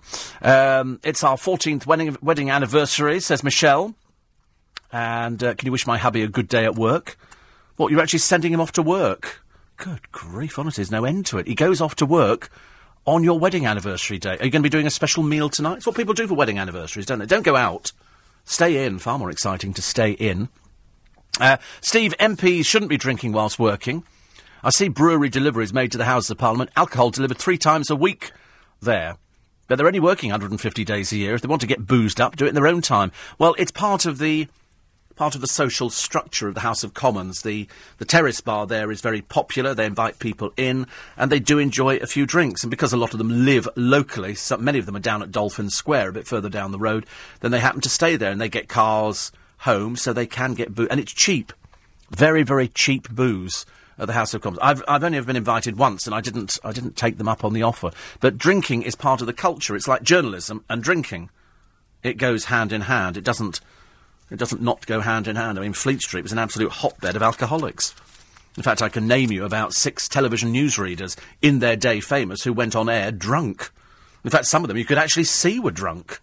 They, it was well known because there were there were boozers all over Fleet Street. Still are, but the the newspaper industry has disappeared from down there, which is a which is a bit of a shame. Lloyd Grossman's come under a bit of attack in the papers, um, and this is because he's uh, selling a pasta sauce incorrectly labelled as suitable for vegetarians. The ingredients of the TV chef's creamy mushroom and thyme sauce include uh, Parmigiano, Reggiano, or Parmesan cheese made with rennet, which contains an enzyme from the stomach lining of calves. The gaff was spotted by the food website Can I Eat It? And uh, somebody said it was an abuse of consumer trust. Somebody has not done their homework. Premier Foods, which make the sauce, Mr. Grossman, said the labelling was an unfortunate error that was being corrected. So, in other words, it's a vegetarian sauce that isn't vegetarian because it's got rennet in it. So, because it's Parmesan cheese, which has got this enzyme from the stomach lining of calves, if, you wouldn't know, would you? I feel quite queasy now. Excuse me. Oh, God, I feel even worse. Hang on. Mm bit better. See, I wouldn't even know that. See, I, I don't know where I thought Parmesan cheese came from, but I would have no idea that it's an enzyme from the stomach lining of calves. Why would you know that kind of thing? Why would you know that kind of thing? You wouldn't until I've now told you. So it's the creamy mushroom and thyme sauce. Not suitable for vegetarians, ladies and gentlemen. Uh, Collins says Westminster, the lawless society of politicians who think they can get away with murder. Well, in fact, they do on many occasions. They do, not quite murder, but they, they certainly get away with quite a lot because of their self-regulating. That's the that's the problem that they have. And in the case of presumably you're highlighting Cyril Smith. I don't know how long ago Cyril Smith died, some years ago, but uh, now there's a book come out because somebody's thought. Now wait a minute, if there were a number of people who were abused, uh, see, there was never a book written on Jimmy Savile, was there? I don't remember a book being written on Jimmy Savile. It just sort of it just emerged over a period of, of days, weeks, months and now going back years. In the case of Cyril Smith, there's a book written uh, by another MP, I think. I think it might be an MP. So that's why it's running in the papers today, and that's why the Daily Mail have an interest in it, because they're saying how was he allowed to get away with it for so long, and uh, why. I mean, to be honest with you, they haven't thought about the family, because they're quite clearly not thinking about the family. How you could ever bring a prosecution uh, I don't know, but there are certain people who said that they're going to be suing the Lib Dems because quite clearly somebody knew in fact, probably quite a number of people knew at Westminster and within the party that Cyril Smith liked boys. It's, uh, it, it, wasn't uh, wasn't exactly the best kept uh, secret, I'm afraid. Uh, Brian says feeling a bit peckish on early Saturday afternoon. I called into Bill's, which is that's a chain actually. We have a Bill's up the road from here. They do a very good breakfast, and he said I had a, a chicken burger, grilled chicken with a regular filter coffee, thirteen pound twenty five. He said, uh, very nice surroundings, but the price, yes, it's, it's, eating out is quite expensive. We, when we went to Harrods, we had, um, um, a frozen yogurt. And they do it fresh there, but it's not cheap. And what they do is they sort of, they've got all these different, um, fillings. You can have, you know, strawberries or mango or pine nuts or caramel or little marshmallows and things like that. And they put it in, and so I had strawberry and banana. I shouldn't have had it because it sends me completely round the bend. And so we had this, and then they put this frozen yogurt on the top, and then they whisk it up and they pour it into a glass. And for two of them, it was £14.25. Which seems like kind of a lot for frozen yogurt to me. See, I, I would have expected £3 each, but I think they were £6.50 each. Plus a little bit extra because I think uh, I think a friend of mine had a had an extra topping. I remember thinking fourteen pound fifty. and it's not cheap, is it? And I only mention it because we've got one of these places opening in Twickenham. It's been ages opening. I don't know whether they've had some problem getting the fridges in on the machines. I don't know, but uh, we've got a frozen yogurt place coming in. I'm hoping that the prices aren't going to be anything like that because it'll collapse very quickly. We've got a number of businesses opening up, including the high street. They seem to be decimating the high street, so I've had to move where I'm being picked up in the morning, only for only for uh, only for the purpose of safety, I think. Uh, I so agree, says Sharon. Everybody entering the UK should have health insurance. Recently in, in hospital, I met a Ukrainian here for a few months, getting a pension and a Russian claiming asylum, neither from the EU. Well, it's, it's the easy thing to do, isn't it? But I think we have to stop what are called the hospital aircraft that come in. You know, people who are deliberately getting on a plane, knowing they've got serious illnesses, and immediately checking themselves into hospital, getting all the free treatment, and, and then not paying one penny piece. I think people should have to contribute uh, to the cost of their treatment. Uh, 84850, Connie says, you mentioned you interviewed Stevie Wonder in Vienna. Will you be seeing him in concert on Clapham Common? No, I'm hoping they're going to release it on DVD. I'm hoping that Adam Ant is going to be releasing his show on DVD as well. This is Dirk Wears White Socks, which he's doing at the Apollo in Hammersmith next Saturday night, which I think will be absolutely fantastic. Um, Clarkson would say such stupid things comes down to cars and men's body parts and things like that. Bigger the car, as you know. Uh, my dog would have wagged his tail and wanted stroking if a burglar entered the house, says James. Saying that, though, he growled at me if I tickled the end of his tail. Well, don't tickle the end of his tail. That's, that's, the, that's the, sound advice there. But th- this is the trouble. Dogs will actually go upstairs, unless they're trained as a guard dog. LBC News Time. It's uh, quarter to six. Steve Allen on LBC. 11 minutes to uh, 6. So, the rail fare dodger is a fund manager, says Martin. So he's trusted to manage other people's money. How reassuring. This man needs to be named, shamed, and face the full force of the law, and shame on the rail company for doing a deal. Well, I don't think it was so much the rail company, I think it was the court, who, because he settled out of court, he's asked that they, uh, they, they, they don't name him. Well, they're going to. I predict by tomorrow morning they will have a picture of this man's house I mean, he obviously clearly underestimates the press. This isn't, excuse me, somebody who just forgot to pay the fare a couple of times. This is a fare dodger, ladies and gentlemen, if you've just joined us, who for five years was fiddling his fare. And for five years, he was getting on the train, which had no barriers at his station, so he could get on without buying a ticket. Quite clearly, no ticket inspectors, unless he hid in the toilet and he was coming up to town, getting off at Cannon Street, and then using his Oyster card, which which charged him seven pound twenty to exit the station. So as opposed to twenty one pounds a day, he was paying seven pounds a day. This is a fund manager. This is somebody who is earning probably hundreds of thousands of pounds a year. He's living in a lovely village. They know where he lives.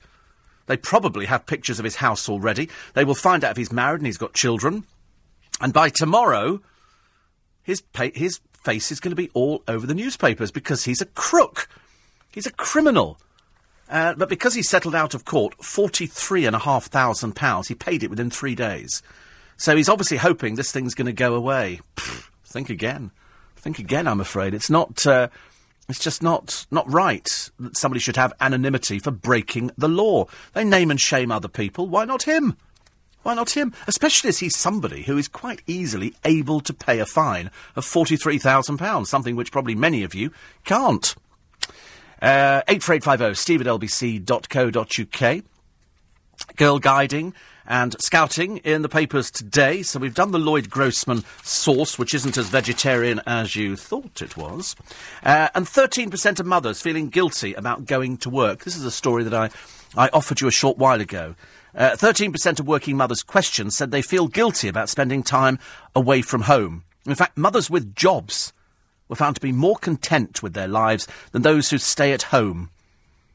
Uh, of the 900 people polled, almost half 48%, said that having a paid job made them happier.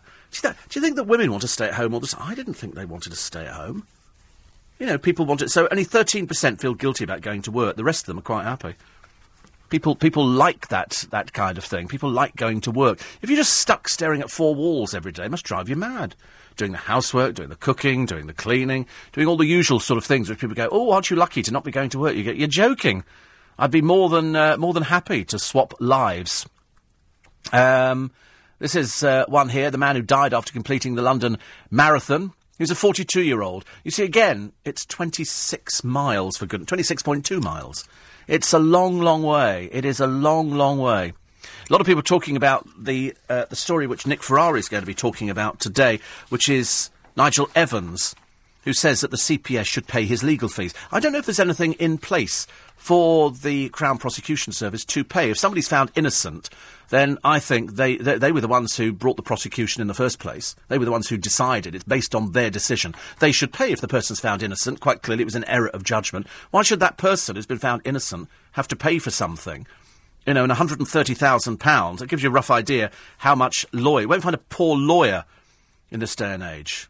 I turned on the television the other day to watch Made in Chelsea, which is as dreary as it was first time round, I'm afraid. Even more dreary made now by the fact they start putting people's parents on the programme. And so we had one of the guys on there. They're all, it's, it's a bit OKR, the programme. And his father's a QC. And he appeared to be vetting the girlfriend. I thought, um, why on earth would you want to embarrass yourself by putting yourself on the television? Couldn't quite understand it, but they all do it, don't they? Somebody did uh, say the other day there was a thing about Made, uh, sorry, The Only Way is Essex, saying that Lydia Dim might be going back to the programme. Obviously, life on the outside, you know, without people interested in her, because she was so boring. Uh, the next thing is they'll be putting Lauren Goodger back on the programme. Dear Lord, hope that never happens. Hope that never happens. Because you have to get rid of these people and uh, and to keep it fresh. But unfortunately, fresh is the last thing it is because we're not remotely interested in poor Arge, silly Lydia Dim. You know, he might have. The, the reason they're going to put her back in is because he wrote in his book that he cheated on her when he was going out with her. He cheated on her with somebody, went out with Amy Childs or something ridiculous. And Lydia said, "I've yet to get to the bottom of it." And all I'm thinking is, why don't you grow up? Why don't you try and be an adult as opposed to being a bit stupid about? It? Nobody cares about your silly little, your silly little fancy flings all over the place. It's a bit, a bit dim and it's a bit boring, and so that's why we sort of say just leave it alone, leave it alone, and uh, and try and get on with your life. Uh, health tour- tourism is a bit difficult to stop. However, having insurance would be good. If I go abroad, I have insurance just in case. I don't think I'm, I can't go abroad without having insurance. I think the last time I went abroad, because they phone up and they go, oh, insurance is you know, £60 at the airport, whatever it is, for a week. Not for me. The last time I went abroad, uh, I phoned up uh, because, uh, interestingly, Ollie was talking about do you use travel agents anymore? And and the answer is a lot of people book directly on the internet. But luckily, there are still a few travel agents around who will tailor make a holiday for you. They will sit down. What they don't like is when you go into a travel agent and you sit down and they go through everything and then people go, well, thank you very much indeed. And armed with the information, they go and book it themselves online, saving the commission. And that's how travel agents operate. That's why you don't see as many. We don't go in there and pick up brochures because if you want to go to, say, Turkey, you type in Turkey on Google, and up will come all the companies. You can deal with the hotel direct, you can book it all, saving a fortune. So you are seeing travel agents dying out a little bit, which I'm terribly sad about, because my friend John Warrington, as you know, is a travel agent, but he has lots of regular, well heeled clients who go to him in particular because they want that personal service. They want somebody to organise their trip. They say, I'm going here, and I want it to be, you know, perfect. Because you can make mistakes. So, anyway, so if you're doing insurance, if I'm going abroad because of my my ill health, I have to have insurance. The last time, I think it cost me in the region of £170 for the health insurance for a week. Because they, they, they obviously have questions. They ask you, they go, okay, so you're diabetic, yes. Okay, are you on tablets or insulin? Both. Okay, how much do you take? And they've obviously got to check things. So every time you give them an answer, they put it in. So in other words, if I'm going to sort of, you know, keel over abroad, it's going to cost something to bring me back. So they want to make sure that they've actually, you know, got the right things in place. So the moment you mention you've had heart trouble, blimey, you can hear the pound signs ticking over. So when all these people get on planes with their illnesses in other countries and arrive here and go straight to an NHS hospital, I only wish it was so simple for many of us who are very honest and we'll go and buy the insurance and then we'll take the insurance certificate on holiday. And so you've got it. I mean, I always go armed with loads of bits of paper going, I've got medical insurance for this, for the diabetes. I take my own insulin. I've got this injection. I've got that injection. I've got these tablets for this, this one for blood pressure. And when you actually think about it, it's quite an expensive business. On top of the cost of the holiday, I've got another thing. And in America, I don't think I can, I don't think I could get in without health insurance. Because otherwise, every, everything would be. Inv- if you didn't tell them about the fact that you were ill, then and you and you sort of turn up in something, they're going to go, "Why didn't you say you were ill to start with?" So you have to tell people. You have to tell people, and you do go abroad with health insurance. I know. I know no end of people who actually say, you know, I I wouldn't feel happy going abroad unless I had health insurance. I'm very surprised, says Tony, that the fare dodger was never picked up with the on-board ticket checks. For many years, I used to commute on the Hastings line, and there were regular checks. Yes, I mean, I see. Well, you know, we saw Trevor on the bus the other day. Ticket inspector there. I'd love that job. Love that job.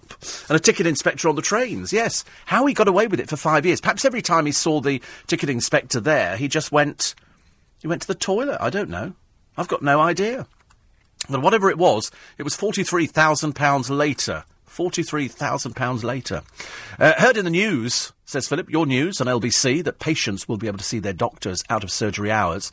He said, does that mean you can go round their house in the middle of the night or visit a restaurant where they're eating and strip off for an examination? They want you to do it by video. They want you to do it by video now. They're saying video and email because doctors' time is so precious. I mean, I, at the moment, I'm now under four different. There's, there's my doctor, my diabetic nurse, then there's another diabetic team of two people up at another hospital, and then there's my cardiologist. I just realised that's five people I've got. Five people. It's quite a lot, isn't it, when you think about it? It's a, it's a lot of people looking after your health, hence having insurance when you go abroad. I wouldn't even think about going abroad without having some sort of insurance going on. Gary, he says he swims in lakes as you know, and, you know that my fear is I cannot swim in water where I cannot see what is going on underneath, I'm afraid. He said, I didn't do just one, but two lake swims over the weekend. Saturday for a two kilometre swim at Denham Lake, rather tepid 11 degrees, and on Sunday at a different lake at Thorpe Park, an alleged 14 degrees, and then Sunday afternoon a two kilometre pool swim, swim followed by a spa session, both times in the lakes. I did spare you a thought and think I'm sure Steve would actually like this if he gave it a go. Think again, I'm afraid. There is nothing under God's earth that would ever get me to swim in a lake. Still plenty more to come on your first early morning breakfast show of the week. Actually, it's the first one for Nick Ferrari as well. He's had his, uh, he'll be bright-eyed and bushy-tailed after the news at 7 this morning. Lisa Aziz is here with the morning news at 6.30. Just a few of the front pages. The Sun reporting on an investigation into whether an e-cigarette ignited at a hospital patient's oxygen supply was actually the cause of the incident. The woman is very badly burnt. A study of 30,000 people who take statins has found they're less likely to get dementia, according to the Express. Uh, the Star says Britain's Got Talent has been criticised for the volume of foreign contestants on this year's show. It's all European circuses, isn't it? All that and more from LBC. I'm Steve Allen. All of that is next. This is LBC, leading Britain's conversation with Steve Allen. Tweet at LBC. Text 84850. Steve Allen on LBC. Morning, everybody. Monday morning. It's LBC. It's Steve Allen's early breakfast. We're here till six thirty when Lisa Aziz comes along with the morning news. And Nick Ferrari and the team back, bright-eyed and bushy-tailed after his week sojourn. The Mirror pictures a two-foot-long rat which the paper claims could overrun Britain's cities. That really is a rat as opposed to maybe an MP. Uh, the Star says Britain's Got Talent's been criticised for the volume of foreign contestants, but that's the only place they can find them, isn't it? They trawl European circuses now to find an actor. They go to Vegas because Britain doesn't have any talent like that. Can you imagine anybody finding a 79 year old granny in this country who could be whirled around by her dancer friend? Or when Janet Street Porter's doing another food series for the television. How ghastly.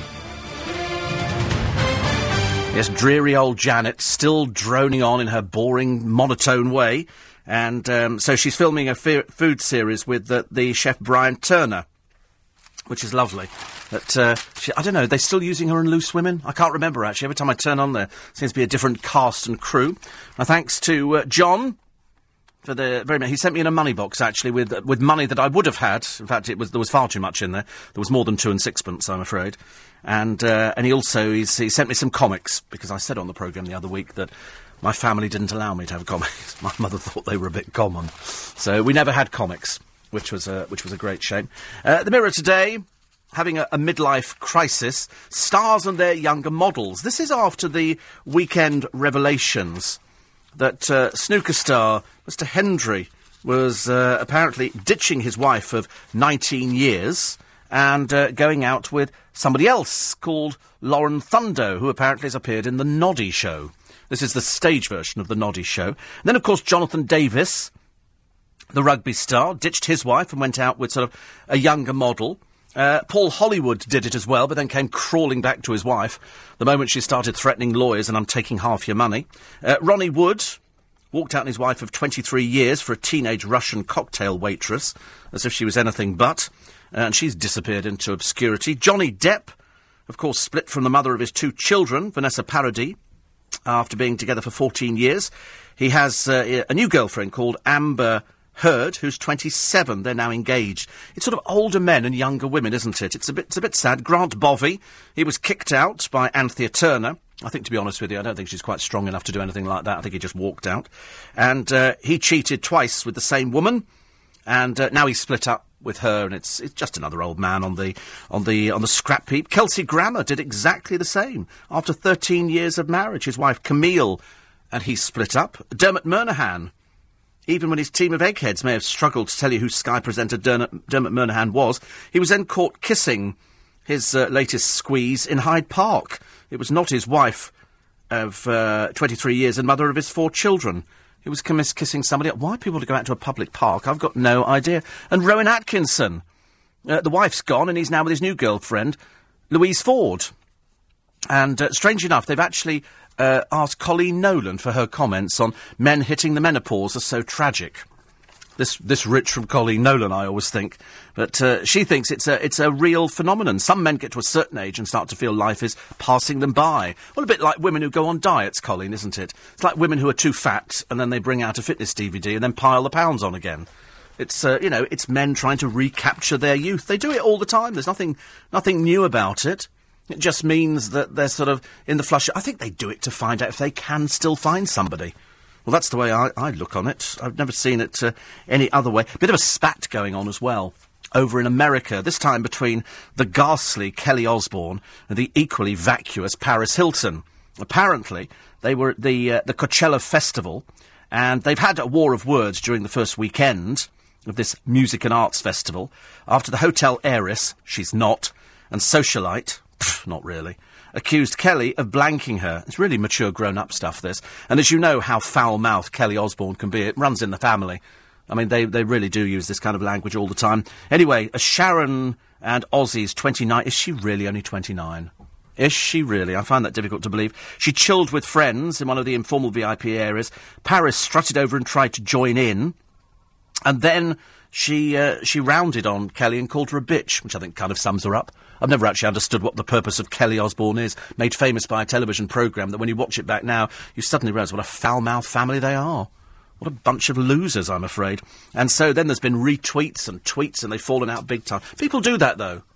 I was reading all the celebrations over Victoria Beckham, who finally hits 40. 40! Unbelievable. Anyway, she doesn't want a big party, mainly because who would go? You know, I mean, she said, I want close friends to go, so there's no Elton John, no Tom Cruise. So they're obviously, they're a bit fair weather, these friends, aren't they? They're obviously not people who are in her inner circle. No, instead, the dreary Eva Longoria, her parents, of course, will be there, Uh, whether or not Davy Boy's parents will be there, I don't know. They weren't mentioned on the list, so perhaps they're not part of the close friends. And uh, I think uh, Gordon Ramsay and his wife Tana will be there, her agent Simon Fuller and his wife, and her hairdresser, or as I prefer to call it, the miracle worker. And so that's all there's going to be there for her. She just wants a small affair uh, for her 40th birthday party. But interesting enough, to, no Spice Girls. So are they not friends anymore? Is it all is it all sort of gone up in the air? Do they not do they not talk to each other? Is it we all we all remember when the Spice Girls musical hit town? They were all there. She turned up late. Very unforgiving, I'm afraid. Very, very rude if you go to theatre and you turn up late, and then and appear to stand separately from them, which I thought was a shame. I mean, it wasn't like anybody ever shunned her when she was in the Spice Girls. 84850 steve at lbc.co.uk. Another one here, uh, talking about uh, the student nurses forced to take second jobs to make ends meet. And this is 85% of student nurses who are taking on jobs in places such as McDonald's on top of their unpaid shifts in hospitals and, um, and nurseries. I don't quite understand. I mean, how much money does it pay to be a student? I mean, a newly qualified NHS nurse is paid £21,478 a year. 70% of trainees told Unison they were worried about finding a job after the Tory led coalition axed thousands of posts.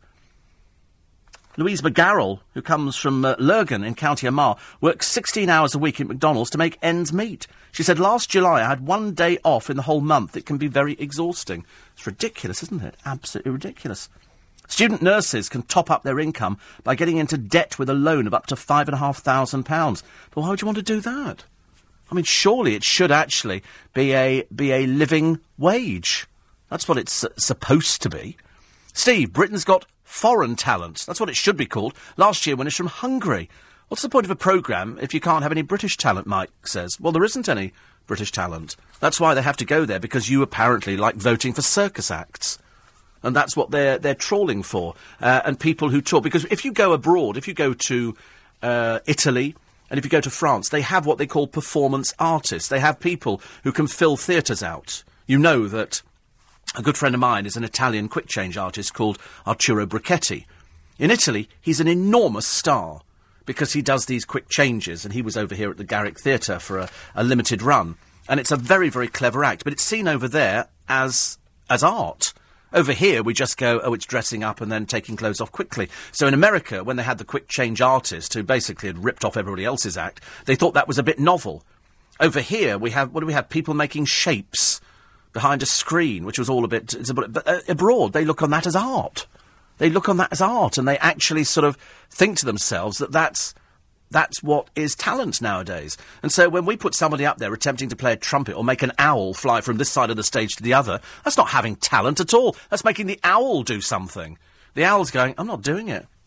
I don't want to play that game anymore. I'll just sit here and stare everybody out, and it's exactly what it does. Patricia says, I love staying at home because you don't have to bother with people, most of whom I find very annoying, unpleasant, petty, greedy, rude, morally phony, bullying, obnoxious, and vindictive. That's just round your area.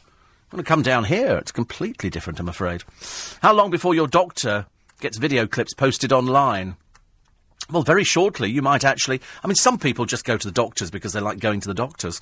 Other people who are seriously ill, you know, uh, get to see their doctor. Well, I mean, I think my, my, doctor's absolutely brilliant. Somebody says my doctor's available 8 a.m. to 8 p.m. Monday to Saturday and 10 a.m. till 2 Sunday. Can't be the same doctor. They can't be working those hours. They don't work those hours even at my place. Somebody else has said uh, Made in Chelsea is dreary. Amy Childs is dreary.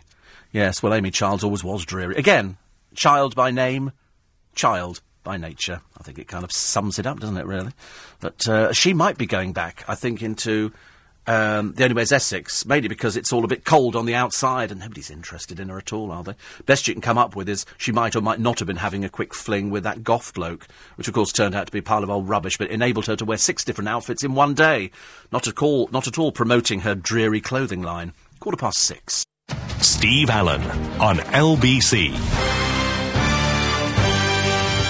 Morning, everybody. 21 minutes past six. Uh, good news. Alex Ferguson is spearheading a new team and aiming to score a major victory against cancer. The legendary Man United boss has given 250,000 to back research for a drug hailed as a potential landmark breakthrough. You would have thought actually the amount of money cancer research would have, and they could fund it. Or do they need constant money? I mean, some of these charities are immensely rich. Still have the chuggers in Twickenham. I'm still waiting to go and stand next to them just so I can eavesdrop on exactly what it is they're uh, talking about. And uh, there was a lovely carpet the other day. It was a, a carpet uh, which we had in Leicester Square for the premiere of Noah. And it looked like, wait, it looks fantastic. I wonder what they did with it afterwards. Michael tweeted it. He's, he's very excited this week, is Michael, because it's only a four day week for him. Because, of course, this coming Friday, it's Good Friday, which means that people get the, the time off. And uh, all the fun fairs will be out. On Friday, I'll make sure that you get the list of all the fun fairs and everything else so you exactly know where to go, which is free entertainment. Not so free to go on the rides, but free entertainment uh, for the children. 'cause it's always something to do, isn't it? Uh, 84850. apparently, student nurses get a bursary, not a salary, so they don't get allowances for things like council tax as other students, but still work full time, says Angela. Such a difficult way to qualify, trying to care for uh, PPL whilst not being cared for yourself. It's terrible, really, isn't it? That the very idea that nurses have to actually take another job, another job as well. God, dear, as if they didn't have enough enough things to worry about. I'm afraid that uh, they do. They have loads of things to worry about, and then they need to take other jobs. Uh, one here that says, "Not all silvers are surfers. My wife can't use a computer at all," says Nigel. Well, you must teach her. It's so weak and pathetic, honestly. She went to sign up at the Wimbledon Library last week. The assistant told her to fill out her details on a computer terminal, and she had to tell the incredulous girl that she didn't know how to use a computer keyboard. God, dear, I mean, I mean she, well, she must do. Don't be stupid. She must do. I mean, she ever used a typewriter? It's the same thing. It's a QWERTY keyboard. I mean, blimey, if she can't, well, of course you can. God in heaven, you know, seven-year-olds can use computer. In fact, they're actually teaching them at school now. They teach them at a very, very early age. Uh, Noreen says, I think I'm a silver surfer. I can use my smartphone and a laptop. Not mastered an iPad yet, despite some of the gang trying to help me. Goodness, she says, Cyril Smith, Savile, when will it end? I don't know. I heard a name bandied around the other day, another person who'd been uh, being questioned by the police, a 73-year-old. And uh, we've still got that other story that rumbles on, haven't we, about the uh, the so-called stand-up comedian. That one was in the Mail over the weekend. And she says, £14 for two frozen yogurts at Harrods? Well, just over £14. It does seem a lot, didn't it? But I thought, no, you don't do this. I, I don't do this every day, and I certainly don't do it uh, very often. But I, uh, I, I do it occasionally. Occasionally, I will push the boat out, but it won't be. We won't be doing that again, I'm afraid. Uh, Anne says, "I don't know how to use the internet, and I'm 78." Well, learn. What is the matter with people? Never heard anything like it. Of course you can. Go into the library, start learning. It's not complicated. Very easy, very simple. Even just just basic things you can learn on the uh, the internet. If ever you see Kate Winslet and I, I, don't know how often you might think you'd be seeing Kate Winslet, but don't ever produce the nude Titanic portrait. It haunts her, she says, and if anybody asks me to autograph it, I refuse. So there you go. She doesn't like it. She's not very happy about that uh, picture at all. Front pages of the uh, the papers, The Independent. Say Ukrainian forces have launched an anti-terror operation against pro-Russian protesters. They picture armed troops without insignia surrounding a police building in the eastern city of uh, Slaviansk. The Times co- quotes Ukraine's acting leader, who says he's deploying troops to drive out suspected Russian soldiers, whilst allegations from the United States that Russia orchestrated the violence is The Guardian's take on the story. Changes to GP's opening hours lead the eye. It says five and a half million patients will be able to see their doctor in the evenings and at weekends, but they're thrilled. Doctors, good lord. I've never thought that I've been that ill that I would have to call the doctor. In fact, I don't think I've ever had a doctor's visit. Do they still do visiting? Financial Times says rising inequality and slower global growth could force almost a billion people in the developing world out of the middle class bracket. The Daily Mail reports that victims of Cyril Smith are threatening to sue the Lib Dems if it emerges the party knew about his sexual abuse and failed to stop it. The big question is who was the person who phoned the police and said release Cyril Smith when he was arrested after child porn was found in the boot of his car? A report from a group of MPs features on the front page of The Telegraph, claiming millions of people are suffering in silence at the hands of hostile public officials. The Sun reports into that investigation into whether an e-cigarette ignited a hospital patient's oxygen supply and has given her burns she might never recover from. A study of 30,000 people who take statins have found they're less likely to get dementia. That's according to the Express. And the Mirror feature, features a a two foot long rat, which the paper claims could overrun Britain's cities. And of course, the Daily Stars say Britain's Got Talent's been criticised for the volume of foreign contestants. Because you can go round anywhere, you can find somebody who can do a roller skating act. They exist in most of the shows in Paris where they have these shows, the Folies Bergère, and uh, you can go to Barcelona to the Lido. You'll find loads of acts who'd be willing to come over to actually be on television. Because they, they, they might not normally actually get on television at all. And so if they don't get on television, the opportunity of actually coming over here is absolutely fantastic. Uh, it's the Mail that goes overboard with the Cyril Smith story. It's because there is a, a, book out as well. And scientists are now saying that they can soon predict the onset of Alzheimer's with a simple blood test. It's absolutely amazing what they can do with, with blood tests nowadays. And if they can uh, find something and then find some cure for dementia, which is uh, possibly the most awful thing families can ever uh, go through. Apparently, they say patients with a high level of copper had a 50% chance of getting Alzheimer's. Where on earth you'd be getting the copper from, I can't imagine. Uh, just about it for this morning. Thank you very much indeed. Nice to brighten your Monday morning, beginning of the week, and as the day is going to be gorgeous and sunny, enjoy it. And for many of you, it's only a short week. It's only a four day week because Friday is Good Friday, and you've probably taken off the Monday, so you almost get a week over the weekend. How nice is that? I'm back tomorrow from four. If you missed any of today's show, you can listen again whenever and wherever you like with the new podcast service. You can download the app from the LBC website, lbc.co.uk. Later on LBC, Nick Ferrari is here from seven with breakfast. Next, it's Lisa Aziz with the morning news.